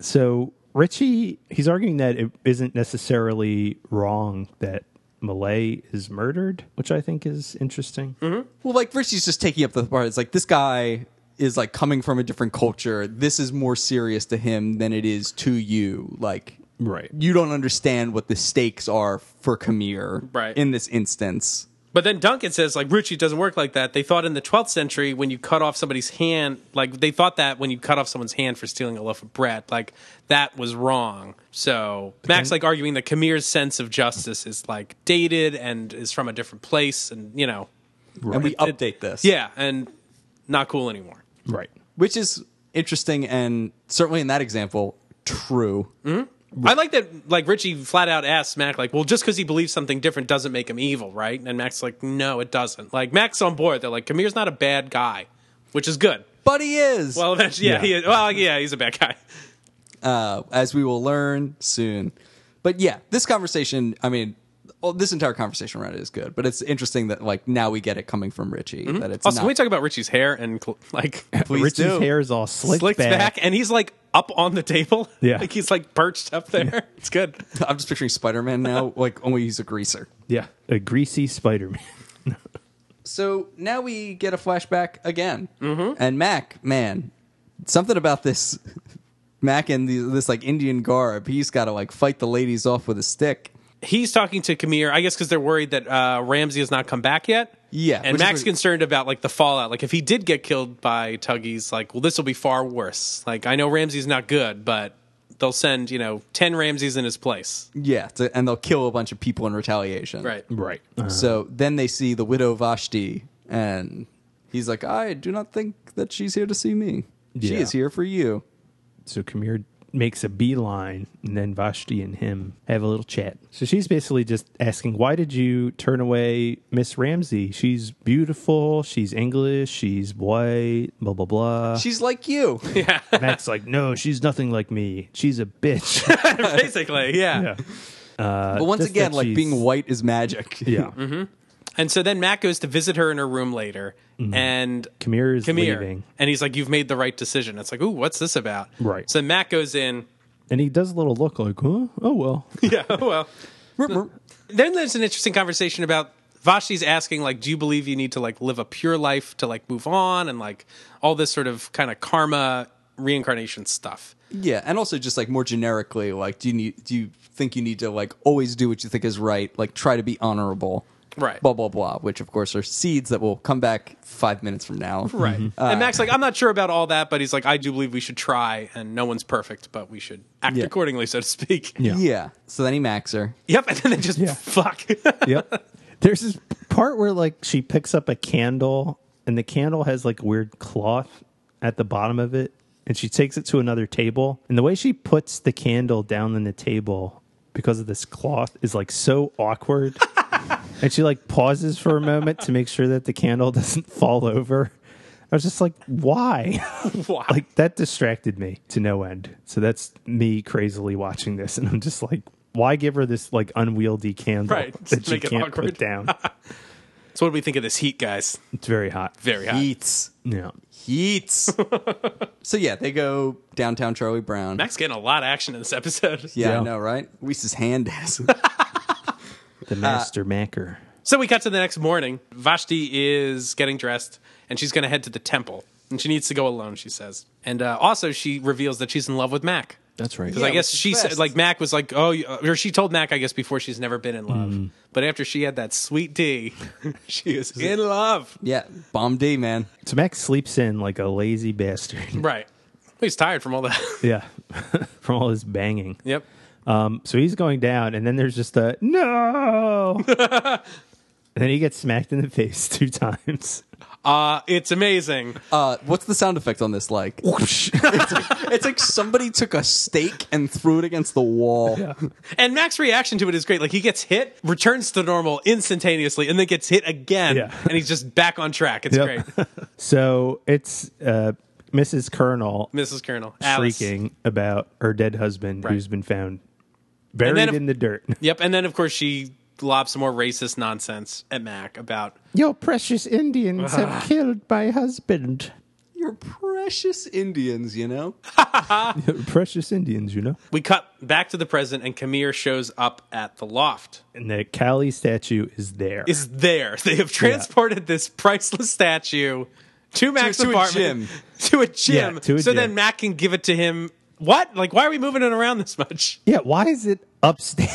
It's like they must have had to pack it up. So Mm-hmm. they brought it to Mac's place, unpacked it. So Mac has apparently made peace with the decision to kill Malay, right? That's what this indicates. Mm-hmm. It's like, you know what? Like, I don't agree, but there was a transgression here. He did steal it. You are entitled to this back. I'm meeting you this far. So, like, Mac is showing some uncharacteristic flexibility here. right. It seems to be pretty chill about the whole thing. Well, also, what's pretty interesting is I don't know if anyone watched the deleted scene. There's like an extended, like the extended and deleted scenes on the DVD. One of them is between right Chandra and Mac, and Mac is kind of agreeing, like, give it back to him, and I'll pay the difference.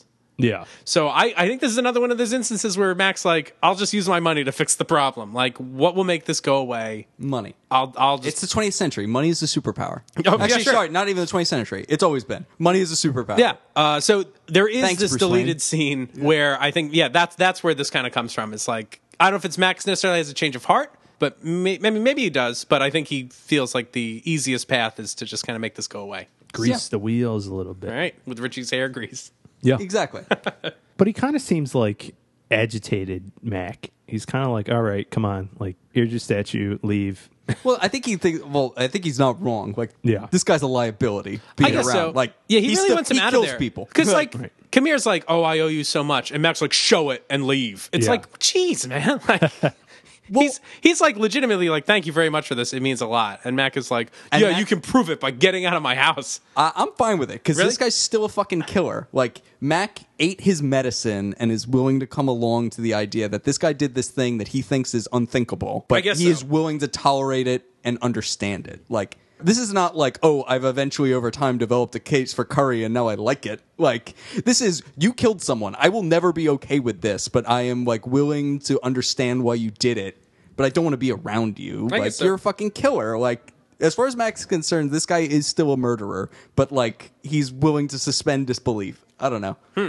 You don't go from zero to sixty on that. Where like I think you killed someone. Now we're best friends. I don't know. I guess not. I guess m- my thought is just that like Mac hasn't really had a beef with this guy before, and he killed like one dirtbag, and Mac is like so done with him. I'm like, Yeah, well, I- like I uh, I'm think not- Mac's dealt with a lot worse. That's I don't all. know. Well, anyways, there are a lot of people I've never had a beef with, and even people who I rather like. And if I found out they killed someone, even someone I don't particularly care for, my opinion on them would adopt would change with that information.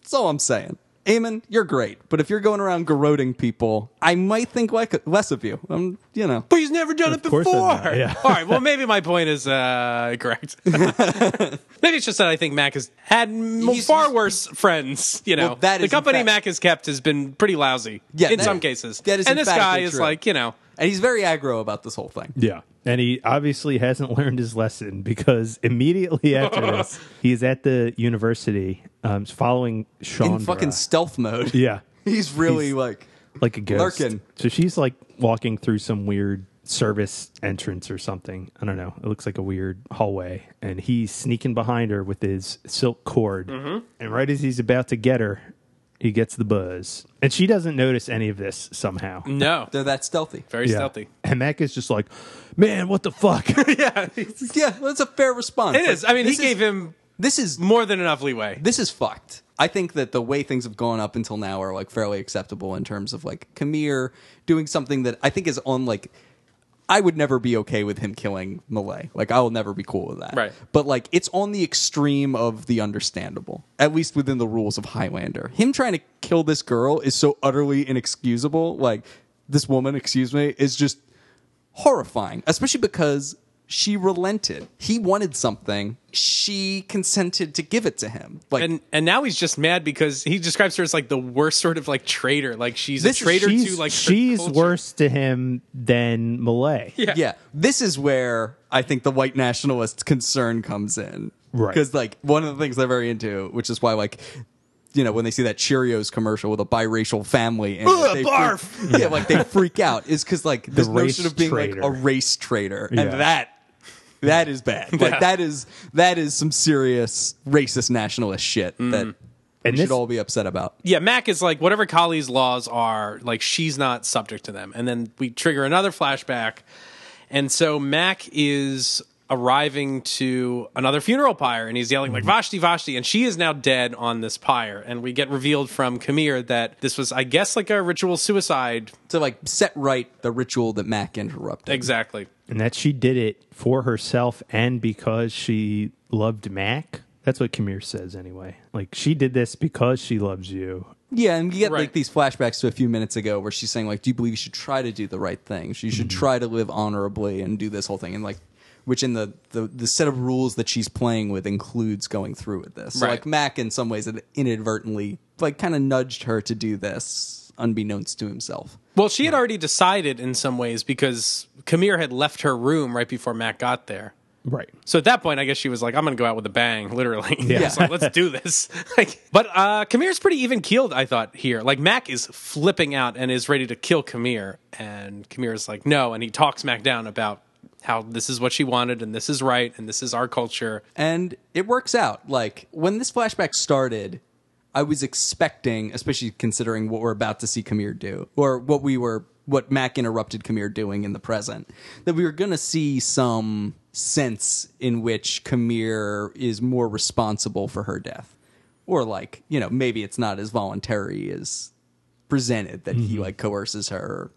Like Mm-hmm. I mean, I killed could definitely her. see that. Yeah, that talk in the room was more like, "You need to do this," maybe, but, we, don't, see that. We don't get anything like No. that. No, it's. I think. I think we are supposed to think that this is purely, as pure as it can be, a voluntary choice. It's not like he killed her, and Right, right. Then, you know, is forcing her to go through with this thing, Right. Which I thought was what was going to happen based Yeah. on what he's doing in the present. Yeah, I thought he was just going to kill her or something. But Is Kamir like a fallen version of himself? Perhaps. Uh, I would say maybe, yeah. I mean, so then we flash or cut forward to the present, and Kamir is like, "I am India, I am Kali, Kali, like it's I a- am the law." he, Like, yeah, he thinks he is a god. yeah, And Mac is like, "No." Which is- right. This just this felt- is all out of nowhere. This too. felt completely out of nowhere. Like Yeah. his rationalization for killing Malay, which I vehemently disagree with, were words coming out of a sane person's mouth.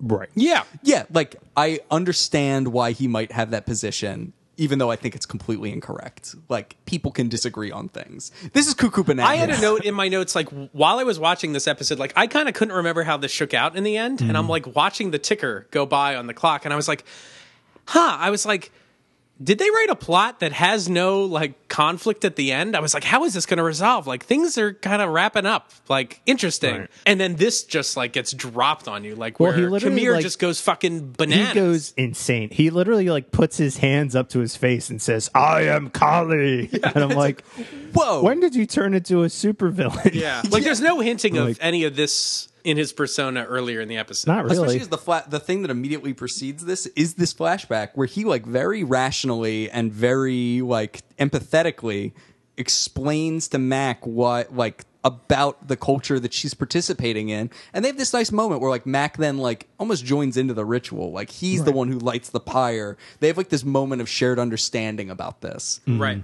and then the present is just the complete opposite, where Yeah. he's not being rational at all. He's just nutty. malevolent. Yeah, I mean, I could, I can see, I think this coming out of the character, but not this quickly. Like th- th- this needed, we needed to meet this character again. switches flip. Yeah, because exactly. Or- or they we need need- it to be. Right. We needed to see seeds of this early. Exactly. Yeah. Yeah. And he's like so patient with Richie. Is that just a strategy to throw Mac off? I don't think so. I don't I, think so.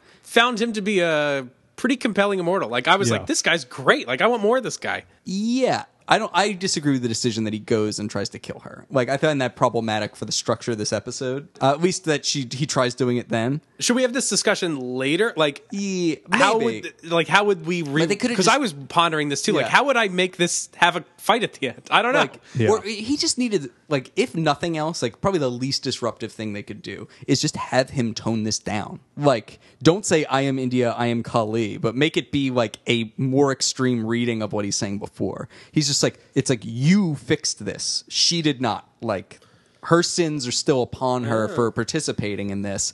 I can't let it go. Right. And Mac's like, "You- you, You have, have to. to, You yeah. have to. Yeah. Or we're fighting, and then they fight. Right. Like, that is still like very evil, like more evil than what we see him do before, but at least it feels like an outgrowth of what we've seen. Like him saying like I am India, I am Kali. Like that comes out of that comes that's like that's like a weird like this guy did the fusion dance with Slam the Cat and Yeah. like now they're like he's a cartoon character. Yeah. Right. Anyway, so they have a very cramped fight in this hallway. Yeah. But then they bust into a fucking A a planetarium. planetarium, and there's Pink This- Pink I- Floyd oh, I starts was- playing. I was like, what lasers? the fuck is this? Also, Yeah. we don't get to see the planets. It's just the light just show. the Yeah. light show. and there's a bunch of weird laser sounds. It's just like Yeah. pew, pew, pew, pew, pew, pew, pew.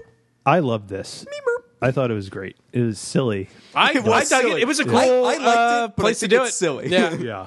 But they're they're fighting. At one point, he uses his silk cord to grab Mac's sword. I like which that. I thought was awesome. Well, kind of. I also like it, but it's the last move of the fight, and it doesn't Yeah. work. He dies instantly. Yeah. Like he wraps the silk cord, and it's like, wow, that was a dumb thing to do, and Mac instantly heads him. Like I also like that the silk cord found its way into the fight, but it was like a weird afterthought. We're like, well, maybe he tries to reach it with the cord, and Mac's like, well, I've got a sword, and that's better than a silk scarf, so you're dead. like it would have been cool if that actually factored in. Yeah. Mm. Also, there is this sweep the leg move, Mm-hmm. and I'm unsure whether that's supposed to be a callback or what. But I would have, part of me would have liked the idea if there's like this notion of like almost culture exchange in this thing, because Mac's like, Mac is seeing the parallels here. He's like, oh, the Japanese have a move that is like this. What is, that's my background. Like, Right, do right. they have an answer to this move that I can look up and like, you know, Kamir's weakness in some way. Is that he has never allowed himself to grow and truly experience other cultures? Mm. Because if he did, he would know there's a counter to this special move. That's You know what I very mean? good. And that like Max mul- Mac's own multicultural identity is his strength. I like this reading. I don't know. I'm reading an awful lot into like this fighting game maneuver, downright strong punch. But like, yeah, I, I like the way you're describing it. I don't know how you film that and get it across. Like this is how Mac defeated him by his multiculturalism. no, but I mean, Like without someone having to explain it. Like, but that's it's the great thing, I symbol. don't But know. it's great symbolism. Yeah, yeah, Yeah. But I don't. I also don't know how, how you would explain it, other than like maybe it's maybe the instead of fixing a pot when they're having that conversation, Mac and Richie are sword fighting, and he asks him to try that move, and he's able to counter it. And Yeah. says like, or he oh, reads an old book where Yeah. it's like the Japanese, you know, looking up that move and s- researching what the counter was to it. Yeah, I don't know. There's symbolically rich stuff, I but like it, again, though. I'm still a little unsure that that's the move he uses.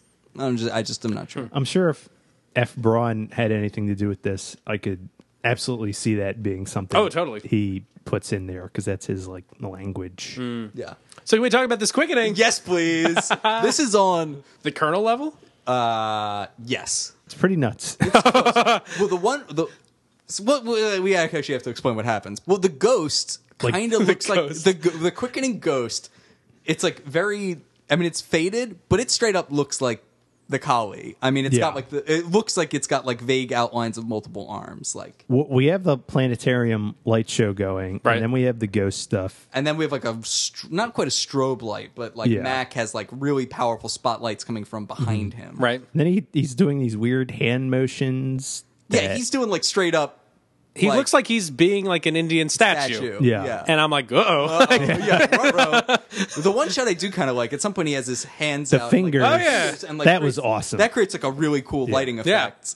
But then it like transitions from that into him being like putting his hands flat and like Yeah. he's he's doing the Indian, you know. Yeah. Boy. Indian, you know. Yeah. It's not great. It's bad. I don't know. I half really like this and half cringe at it. Like I think there's some interesting light stuff and visual stuff happening. In a But then- cringeworthy package. Yeah. You know, But it's like, then like the hand motions are weird and I don't know. yeah. Little Yeah. silly. There's some cool like things dancing around the outside of this quickening, but it's Yeah. got like a problematic jury rig center that Yeah. that breaks it down. But Mac looks really uh, sad afterwards. Just a bummer. I feel like Yeah. Mac hasn't killed a has Mac killed a friend in a bit? When was the last friend Mac killed? We even had this come up. What was the It's it's been a while. Yeah. Well, Mac's killing friends again, so uh, what a bummer. Oh, our collective amnesia of this might be a problem for the game that's coming up. oh God. Okay, so we cut the denouement of the episode is in the loft above the dojo. So Richie's torn up about this death. yeah, because they had like a bond, Yeah. Yeah. Richie and this guy. and he's like bummed about like all the th- people that got killed over this like statue like i s- and he's like i don't feel good about Kamir dying And it's like Really? you shouldn't, like you shouldn't feel good about him dying. but he says like Kamir didn't speak for india he only spoke for himself and the cult that died over 100 years ago but also i guess they echo like that it was 100 years ago like you have to as an immortal get over this stuff like these things that are in the past Like things are gonna change, and you need to embrace them in some way, or at least not be so resistant to them that you feel obligated to kill an art dealer. right but mac is following through and he's packing up the collie to go home and that's it that's the episode So like Mac still kind of does a good thing at the end, Sure. sending this thing back, I suppose. He does. Yeah. I mean, it's the least he can do i guess I guess this is a very interesting episode. Well, how about before we talk about it, we play a little game? Ba-ba-da-ba.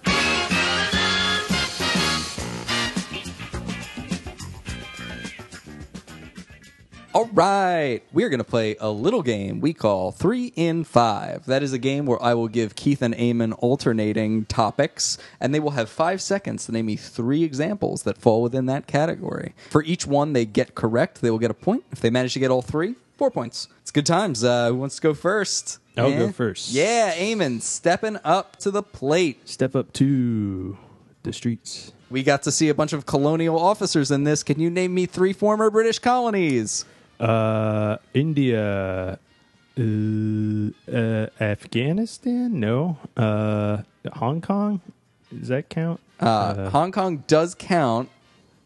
I'm not sure you said it in time though. You missed a real big one. Yeah, like the Oh, U.S. the United States? There we or Canada. oh, Canada. Okay, round one was the gimme round, Hmm. uh, but we'll give you two on that one.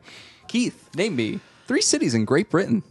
Uh, London, uh, uh, Birmingham, and uh, Wales. Wales is a country. Yep, it is. Uh, All right, so damn that's it. two points. Tied. All right, we're So tied said uh, on. Gloucester. There we go. All right, item Glaucoma? number two. Glaucoma. Eamon, we're getting a little harder now. Give me three cities in India. Oh boy. Uh,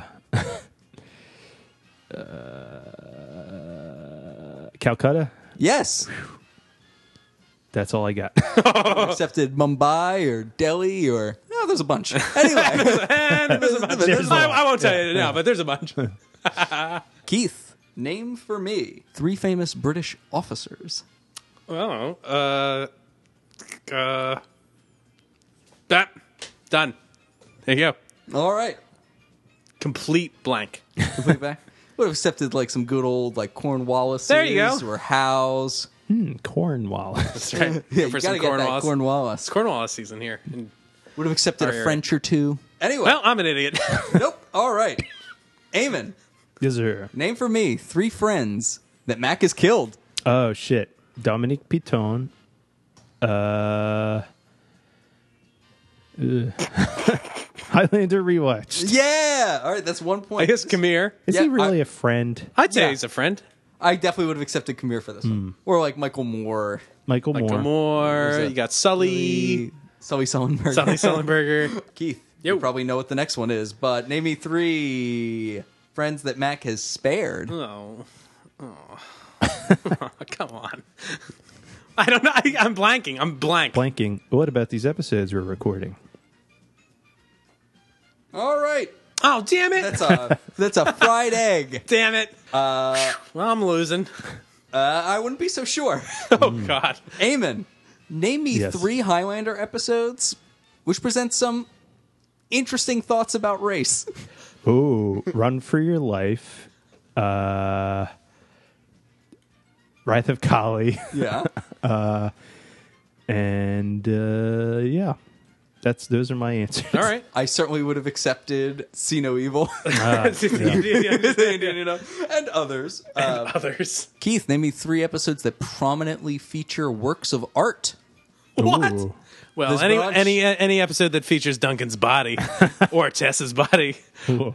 God damn it, the time's running out. Um, Yeah, the I'm- one I'm- uh, uh, Nefertiri, uh, d- Pharaoh daughter, daughter, fa- daughter of Pharaoh, Pharaoh's daughter. Oh my I'm god. not sure you got that out. I don't think so, but the joke was solid in the top. Uh, the joke Yes. was solid. That was a I- solid joke. I had not thought of Theron's daughter, but I would have accepted it. Think of Obviously, I that would have museum. accepted Wrath of Kali. Ugh. oh yeah, Wrath of Kali was acceptable for almost every answer on this one. God damn it. Wrath of Kali, Wrath of Kali, Wrath of Kali. Wrath of Kali watched three times. All right, and it's not going to get any better on this one. God. Amen. Maybe three members of Congress. Oh come on, Kamala Harris, Yes, uh, Cory Booker, yes. uh, uh, uh, blank, blank, That's blank. five, but you got two. Hey, oh, Keith, name me three members Oh. of the Trump administration that have resigned. ooh, so you got Steve Bannon, you got uh, Rex Tillerson, uh, you got ooh ooh oh, and the lady, the press person. Ah, You're thinking of Hope Hicks. Hope Hicks. I believe. Yeah. But you got Hope two. Hicks. You got two in there solid. ooh. So, better than I usually do on these. Doing it. It's usually a In fact, goddamn train you, gu- wreck. you guys got the most points you got on that last round. The one That's that, weird. That That's normally the trip. the non Highlander questions. Wow. Should we cut this game? No. okay. I think it's just the worst game we've ever played. yeah. Were they that bad? Were they that hard? Your questions were awful. All right. They might have been We hard. performed up to our normal standards. Keith, you clocked in with four points. Oh my Oh. god. Eamon, you clocked in with eight points. Four points was the most I got. You could get that on one round if you got them all right. Correct. Idiot. Oh my god. Weird dum Correct. dums. I can't remember the names of these episodes anymore. We they all need just to like go- all bleed go together. I'm fine if I have like it's when I'm under pressure, I just like I lose it all. under pressure.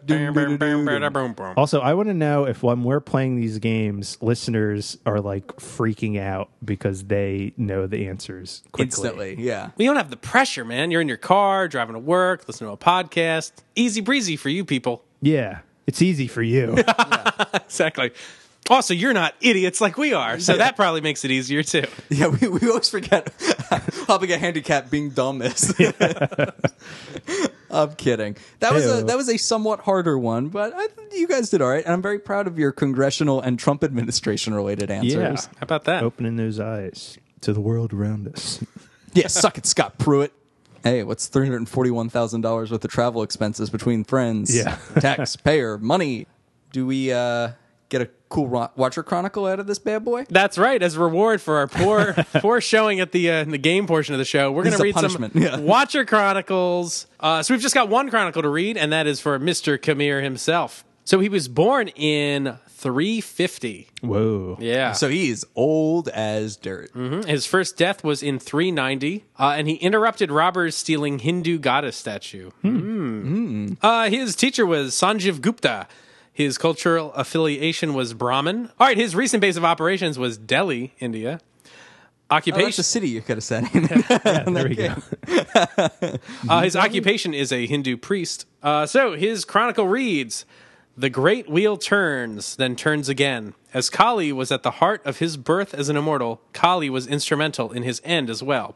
When Kamir crafted the incarnation of Kali with his hands and his heart so many turns of the wheel ago. Wait, Kamir made that? Whoa, Whoa. whoa, He made the statue? Apparently, according to this, shit. which is funny because in my notes I was like, I was What do like, you I add wish to there was that? more explanation of this statue. Like, I don't like that it's like it's like alive. I'm magic. like, but I wish there was some like significant, like whatever it is. Like this is a special statue for some reason. I wish we got that history. But now it's that he made it and he just wants it back. yeah, that somehow cheapens it. Or if that's what they're going to do, have him say it. Yeah, Yeah, have him it's say a- it. he's well, a- I mean, obviously these are written, Yeah. Yeah. like After possibly the fact, years after yeah. the fact. Interesting. Could he imagine it would be half a world away in a land where Kali herself had held no sway? Hey, it rhymed. Uh, Khmer, for so long the bringer of Kali's justice, brought down by one whose own code of justice proved the stronger in the end. Interesting. Co- his code of justice proves stronger. What the fuck does that mean? Batman versus Superman Code of Justice. So that's just like whoever kills the other person, like their code of justice, justice is, is better. Like what? Uh, my Code of Justice is better. In the end, Kali's purpose was served by Khmer's sacrifice, uh, as her sacred image rests once again in the land she protects. Interesting. So there we go. We don't really find out too much about Khmer, other than he, uh, hey, he sculpts pretty nicely. Yeah, he's a Apparently. good sculptor. Yeah, I wonder if he and Tessa would have gotten along. I bet they would have. No. so what do we think about this bad boy? What are our thoughts? I'm really torn about this. This feels like a little Christopher Nolan-y to me, where like every scene with Khmer, he's like saying his motivations to the audience. Like I almost had a hard time writing notes for this episode Yeah. because like shit is getting thrown at you a- as much as possible. Like all these like moral and ethical and like cultural ideas. It's just like people constantly spouting off their motivations at you, um, which a little bit bothered me, but a little bit like I like Kamir. I think he's great, but all of his dialogue was just kind of like espousing his beliefs. Like I thought we said, I feel like his his character got a little lost and rushed at the end, maybe. I, I don't think it would have bothered me but for the way it ends. Yeah. Because then it feels like all that other stuff was like much ado about nothing. Like Right. that stuff isn't really what drives him. He's driven by like this weird sense of like narcissistic empowerment that he's somehow divine and speaks Mm-hmm. for all of India. And that's crazy town. And like all the other stuff was like, well, what was that? Like I feel like there's a five star episode in here Oh, there hiding. is. There's, I that think there's doesn't five, there's make a it out. five there's five stars worth of moral questions and production quality and in terms of like the flashbacks and that kind The of stuff. production quality in this episode, like, it's no surprise there's so much flashback to Yeah. India because, like, they got to milk it, like, because it's If you're gonna awesome. do the it- costumes are yeah. great, like. The Steve, Ga- Steve Gagan's like sets and locations are awesome. Like uh, he said, the Palace is the Orpheum Theater, which we've kind of seen before. Which was the that's the theater with Mad Marcus in Oh, cool. What episode's that? Is that See No Evil? Yes. Yeah, see no evil. But yeah, he's like, yeah, the uh, the architecture in this building is like strange. He's like, you don't see stuff like this anywhere on the West Coast, and it worked perfectly for India. And apparently, he also was like the one championing like we got to do an India episode. Uh, nobody thought he could. It was like that's not going to happen. Like we're never going to be able to recreate that. And then they wrote it, and I think he knocked it out of the park. It's Yeah, good. It's it's they pretty got that incredible. tiger in there. They got that tiger in there. Put a tiger in your tank. like all the actors are great in this episode. I kind of didn't like Colonel Ramsey that much, but he He's he, a little too much. he plays his part well. But I think yeah, he I think he's a little over the top. To quote my favorite Sylvester Stallone movie? movie, I want to like this more than I do for, and I, I can't quite put my finger on it. Interesting. I think the rush nature of the ending, I think, makes the rest of it feel a little more feeble than it does. And I've been trying to think of like structurally how I would want it to go differently. I think what I'd said earlier about just tamping down his rhetoric at the end is probably the least disruptive to the episode way of doing it. But I feel like there's another way to structure this. But it requires like some real reweighing of this. Maybe the actual fight between Duncan and Kamir happens a little earlier in the episode. That happens, they fight, Max spares him.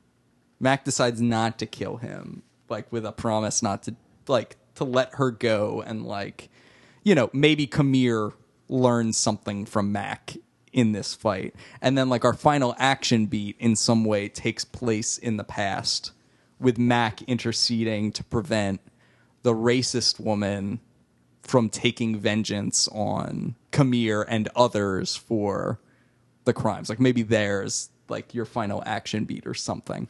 That's an interesting. I don't know if this show ever did something like that, where the final action beat is in the flashback. Like, because I did feel that way this whole episode. It's like the present storyline kind of moves along, and it's interesting discussions. But I'm like, I'm not sure how this is going to like have a punchy ending. Yeah. and it's maybe the solution is it doesn't, but you the action is all in the past, and, you just let there just be some interesting story you tell back then. Yeah, and like maybe the, your vessel, your way into that is Richie saying like being surprised, being like "I- you you seem so against this. Like, why did you spare him? And maybe we get some insight into that decision based on what this climax in the past was. I don't know. I'm kind of thinking aloud here, but Yeah. I mean, I don't even know if the Richie parts really need to be in this episode. I see, feel like I like that though. I like it. Like I don't think it's bad, but I feel like all of these could be things between Kamir and Mac. Like I don't see what Richie brings to it ultimately. Ma- I think the I was going to say open mindedness. I don't know if that says it. Like Mac Mm-hmm. is a fairly fixed character. Like Mac is not very subject to being influenced by Kamir. Right. Like he's not ever going to adopt anything that Kamir is saying, probably. But like I think there's I think you experience Kamir differently by having your main window through to him primarily be Richie, not Mac. Yeah, And then- Richie's more of an audience surrogate, I think, in this in some ways. Like he's the sounding board for both of these characters, which have very strong opinions. Right. and I think that w- I, I think that does work. I can see what you're saying though, like because he does reiterate a lot of what Kamir says. He's like, oh, but what about this? It's like, yeah, we just heard Kamir say that, but I think it's, I don't know, I, I agree with you, Kyle, though, that I don't mind it though. I, I like that Richie's like interested in asking Mac follow up questions. Uh, I, I think the difference is that Richie's relationship with Kamir makes me care about Kamir. Right. Mac's relationship with Kamir doesn't does not do that. yeah, they don't like pal around in They're the not past, warm. really. Like I, you get the impression that they're friends, but like not in a way that gives me an emotional connection to Right. Kamir. But like Richie really does seem like he is valuing and getting something out of that relationship.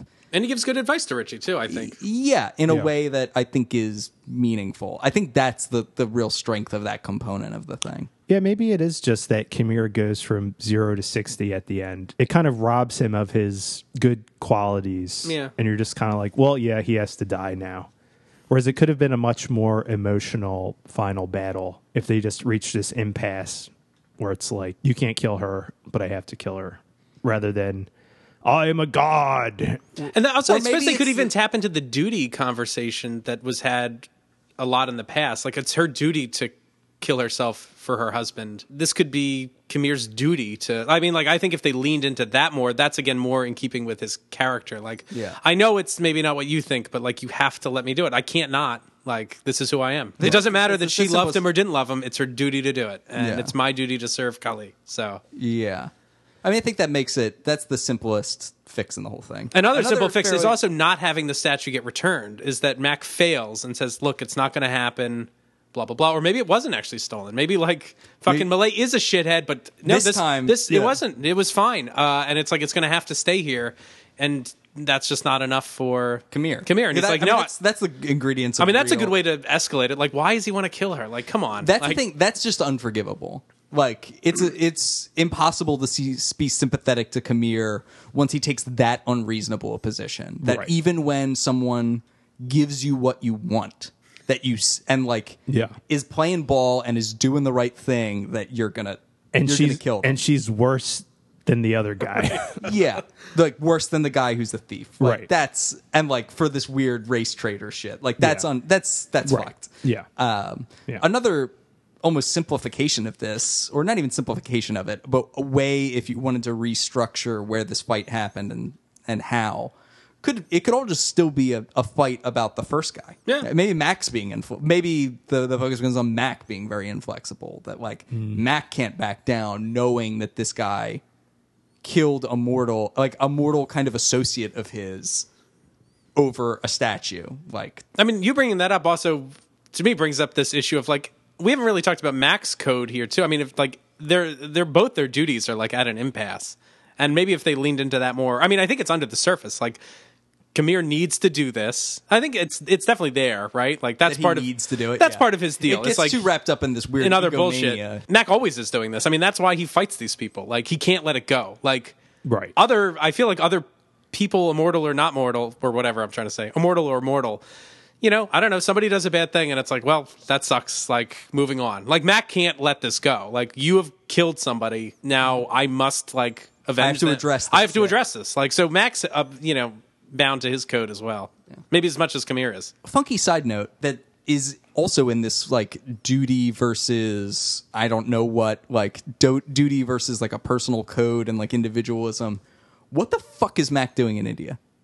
I teased this earlier, and the more I Oh, yeah. think about it, like they keep on presenting him like he is this champion of the Indian people, but he is a tool of their colonialism. Like he is not fundamentally their friend. He is there to stop people that like are enemies of the British government. Right. That is why he is there. Like he is there to participate in their oppression, not unlike they are oppressing Scotland, as he seems to have very strong opinions about. The more I thought about it, I was like, I have a real problem with this. And like the in some ways Max like they're talking out of both sides of their mouth about Mac being a friend to these people. And based on Mac's whole comment about how the Indians are losing an empire, like how hard this must be for them, he's fully aware of what he's doing. I mean, it's his idea that like I can make it better or easier. I don't know. Like I it's going to don't- happen. I can't stop it's- the British Empire, but I can be a force for good within it. Maybe. maybe by Maybe. hunting down like what by some definition in the context of this episode you might say are Heroes. Indian freedom fighters. Yeah. right? Yeah. In a certain sense, it's Sure. like I'm going to try to get them. Which also, by the way, no resolution to that plot. Nope. Mac never pr- actually does what he's there to do. Apparently, he's too distracted by.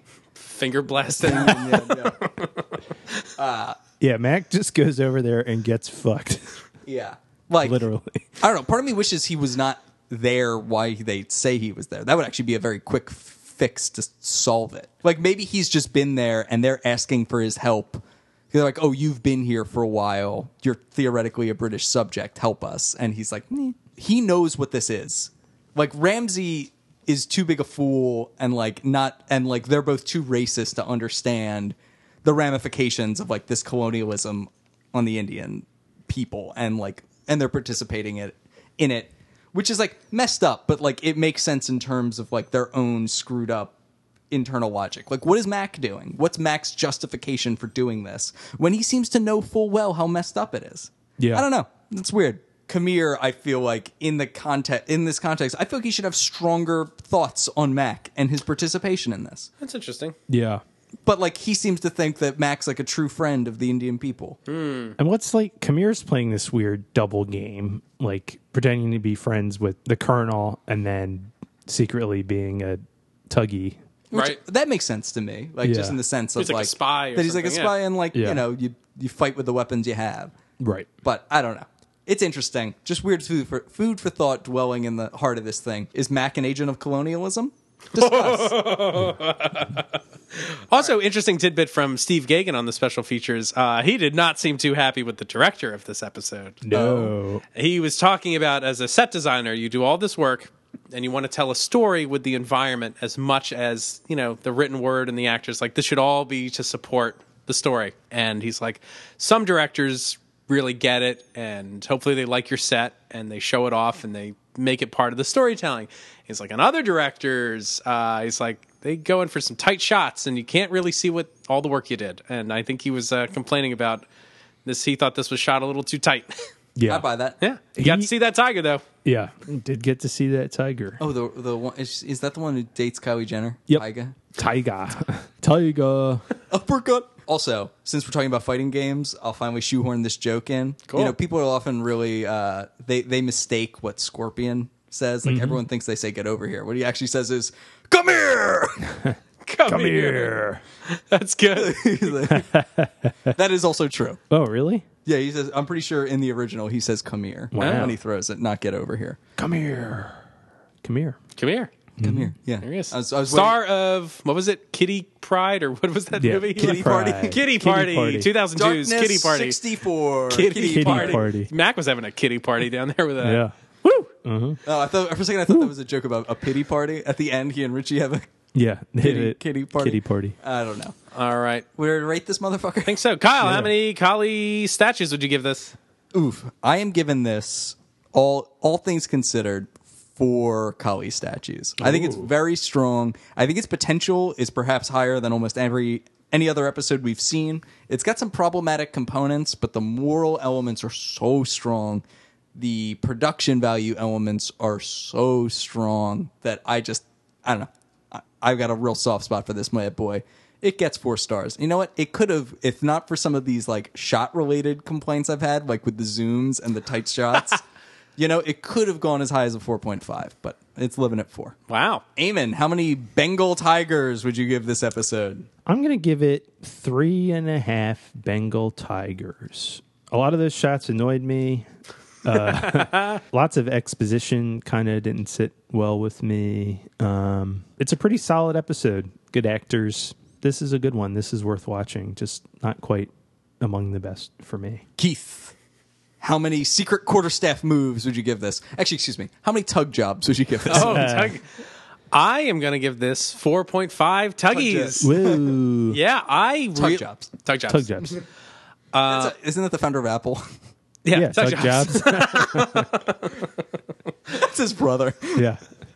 I really dug this episode. Like I said, Kyle, the moral questions are fantastic. This is like heavy material. It's real heavy, and they're fast and furious. Like Uh, they and- Mm-hmm. don't let you rest on your laurels with just one or two moral questions. Yeah, uh, and it's interesting, Eamon, you and I can see this. You kind of mentioned like, ah, not much really happens in this episode. Like in a way, it doesn't. Like there's a statue that's delivered, and then they debate it the whole episode. Like that's An the episode plot. at CNG. Yeah. Uh, Nothing really happens, but I kind of don't care because I really like how it plays out. I love Kamir. Uh, it's too bad he kind of dies at the end. I thought he was a cool mentor role. You He was know, a to really Richie. good actor. Yeah, he was really great. Um, I thought his dialogue was really nice, pretty poetic stuff, and just kind of meaning of life shit for Richie to hear, which was cool. Uh, all the staff fighting was awesome, uh, Yeah, it was which dope. is cool. Also, I really like the score. I think they did a good job. Like, I feel like they did hire actual like Indian performers to perform some like live stuff, which was in it. But also, um, Roger Bellon, his score, like when uh, what's her name, Vish- Vishti. Vashti. Vashti, excuse me. When she dies, like the score when she's like on the funeral pyre is fantastic. It's really good stuff. They got that tiger in there. Production value was great. I mean, like it's got most of the stuff I want from a Highlander episode, like moral question, flashback, Ass kicking. ass kicking, uh, all that sort of stuff. So, yeah, Blasting. finger finger blasting. finger Yeah. banging. We've said that phrase too many times this episode. It's a gross phrase. It's really gross. What phrase? Finger blasting. finger Oh, blasting. okay. Oh boy. Yep. Uh, but yeah, I mean, the biggest fault it has is the turn for Kamir at the end, but I kind of can let it go. Just like suspension of disbelief. It's like, all right, fine. I think the rest of the episode's so strong. I give it a pass. So I think it's 4.5. It's one of my favorites. Good shit. Thanks for listening to this week's episode. It was, uh, I hope you had as much fun listening to it as we had making it. No. that's right.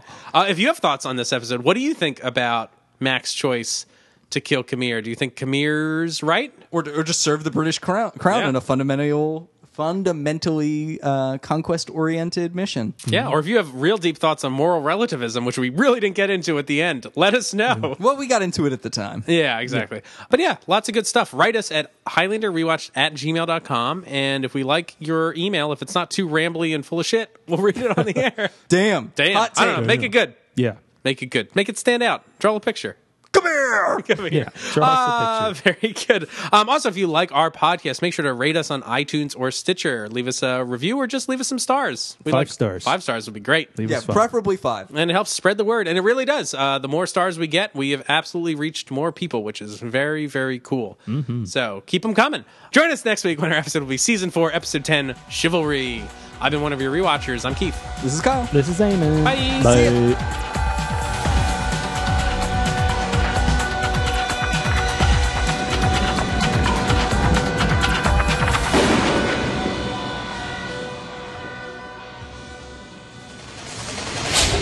dr noak Ooh. remember him all right Are you talking about Dr. No? no dr noak isn't noak wasn't one, that one of the characters in uh I don't know. I don't, I remember. all right well there you go. golden eye trivia guys Uh, write us in. Hmm. that's right alan cummings Yeah. I am E. Cummings. invincible. It's very good. Okay.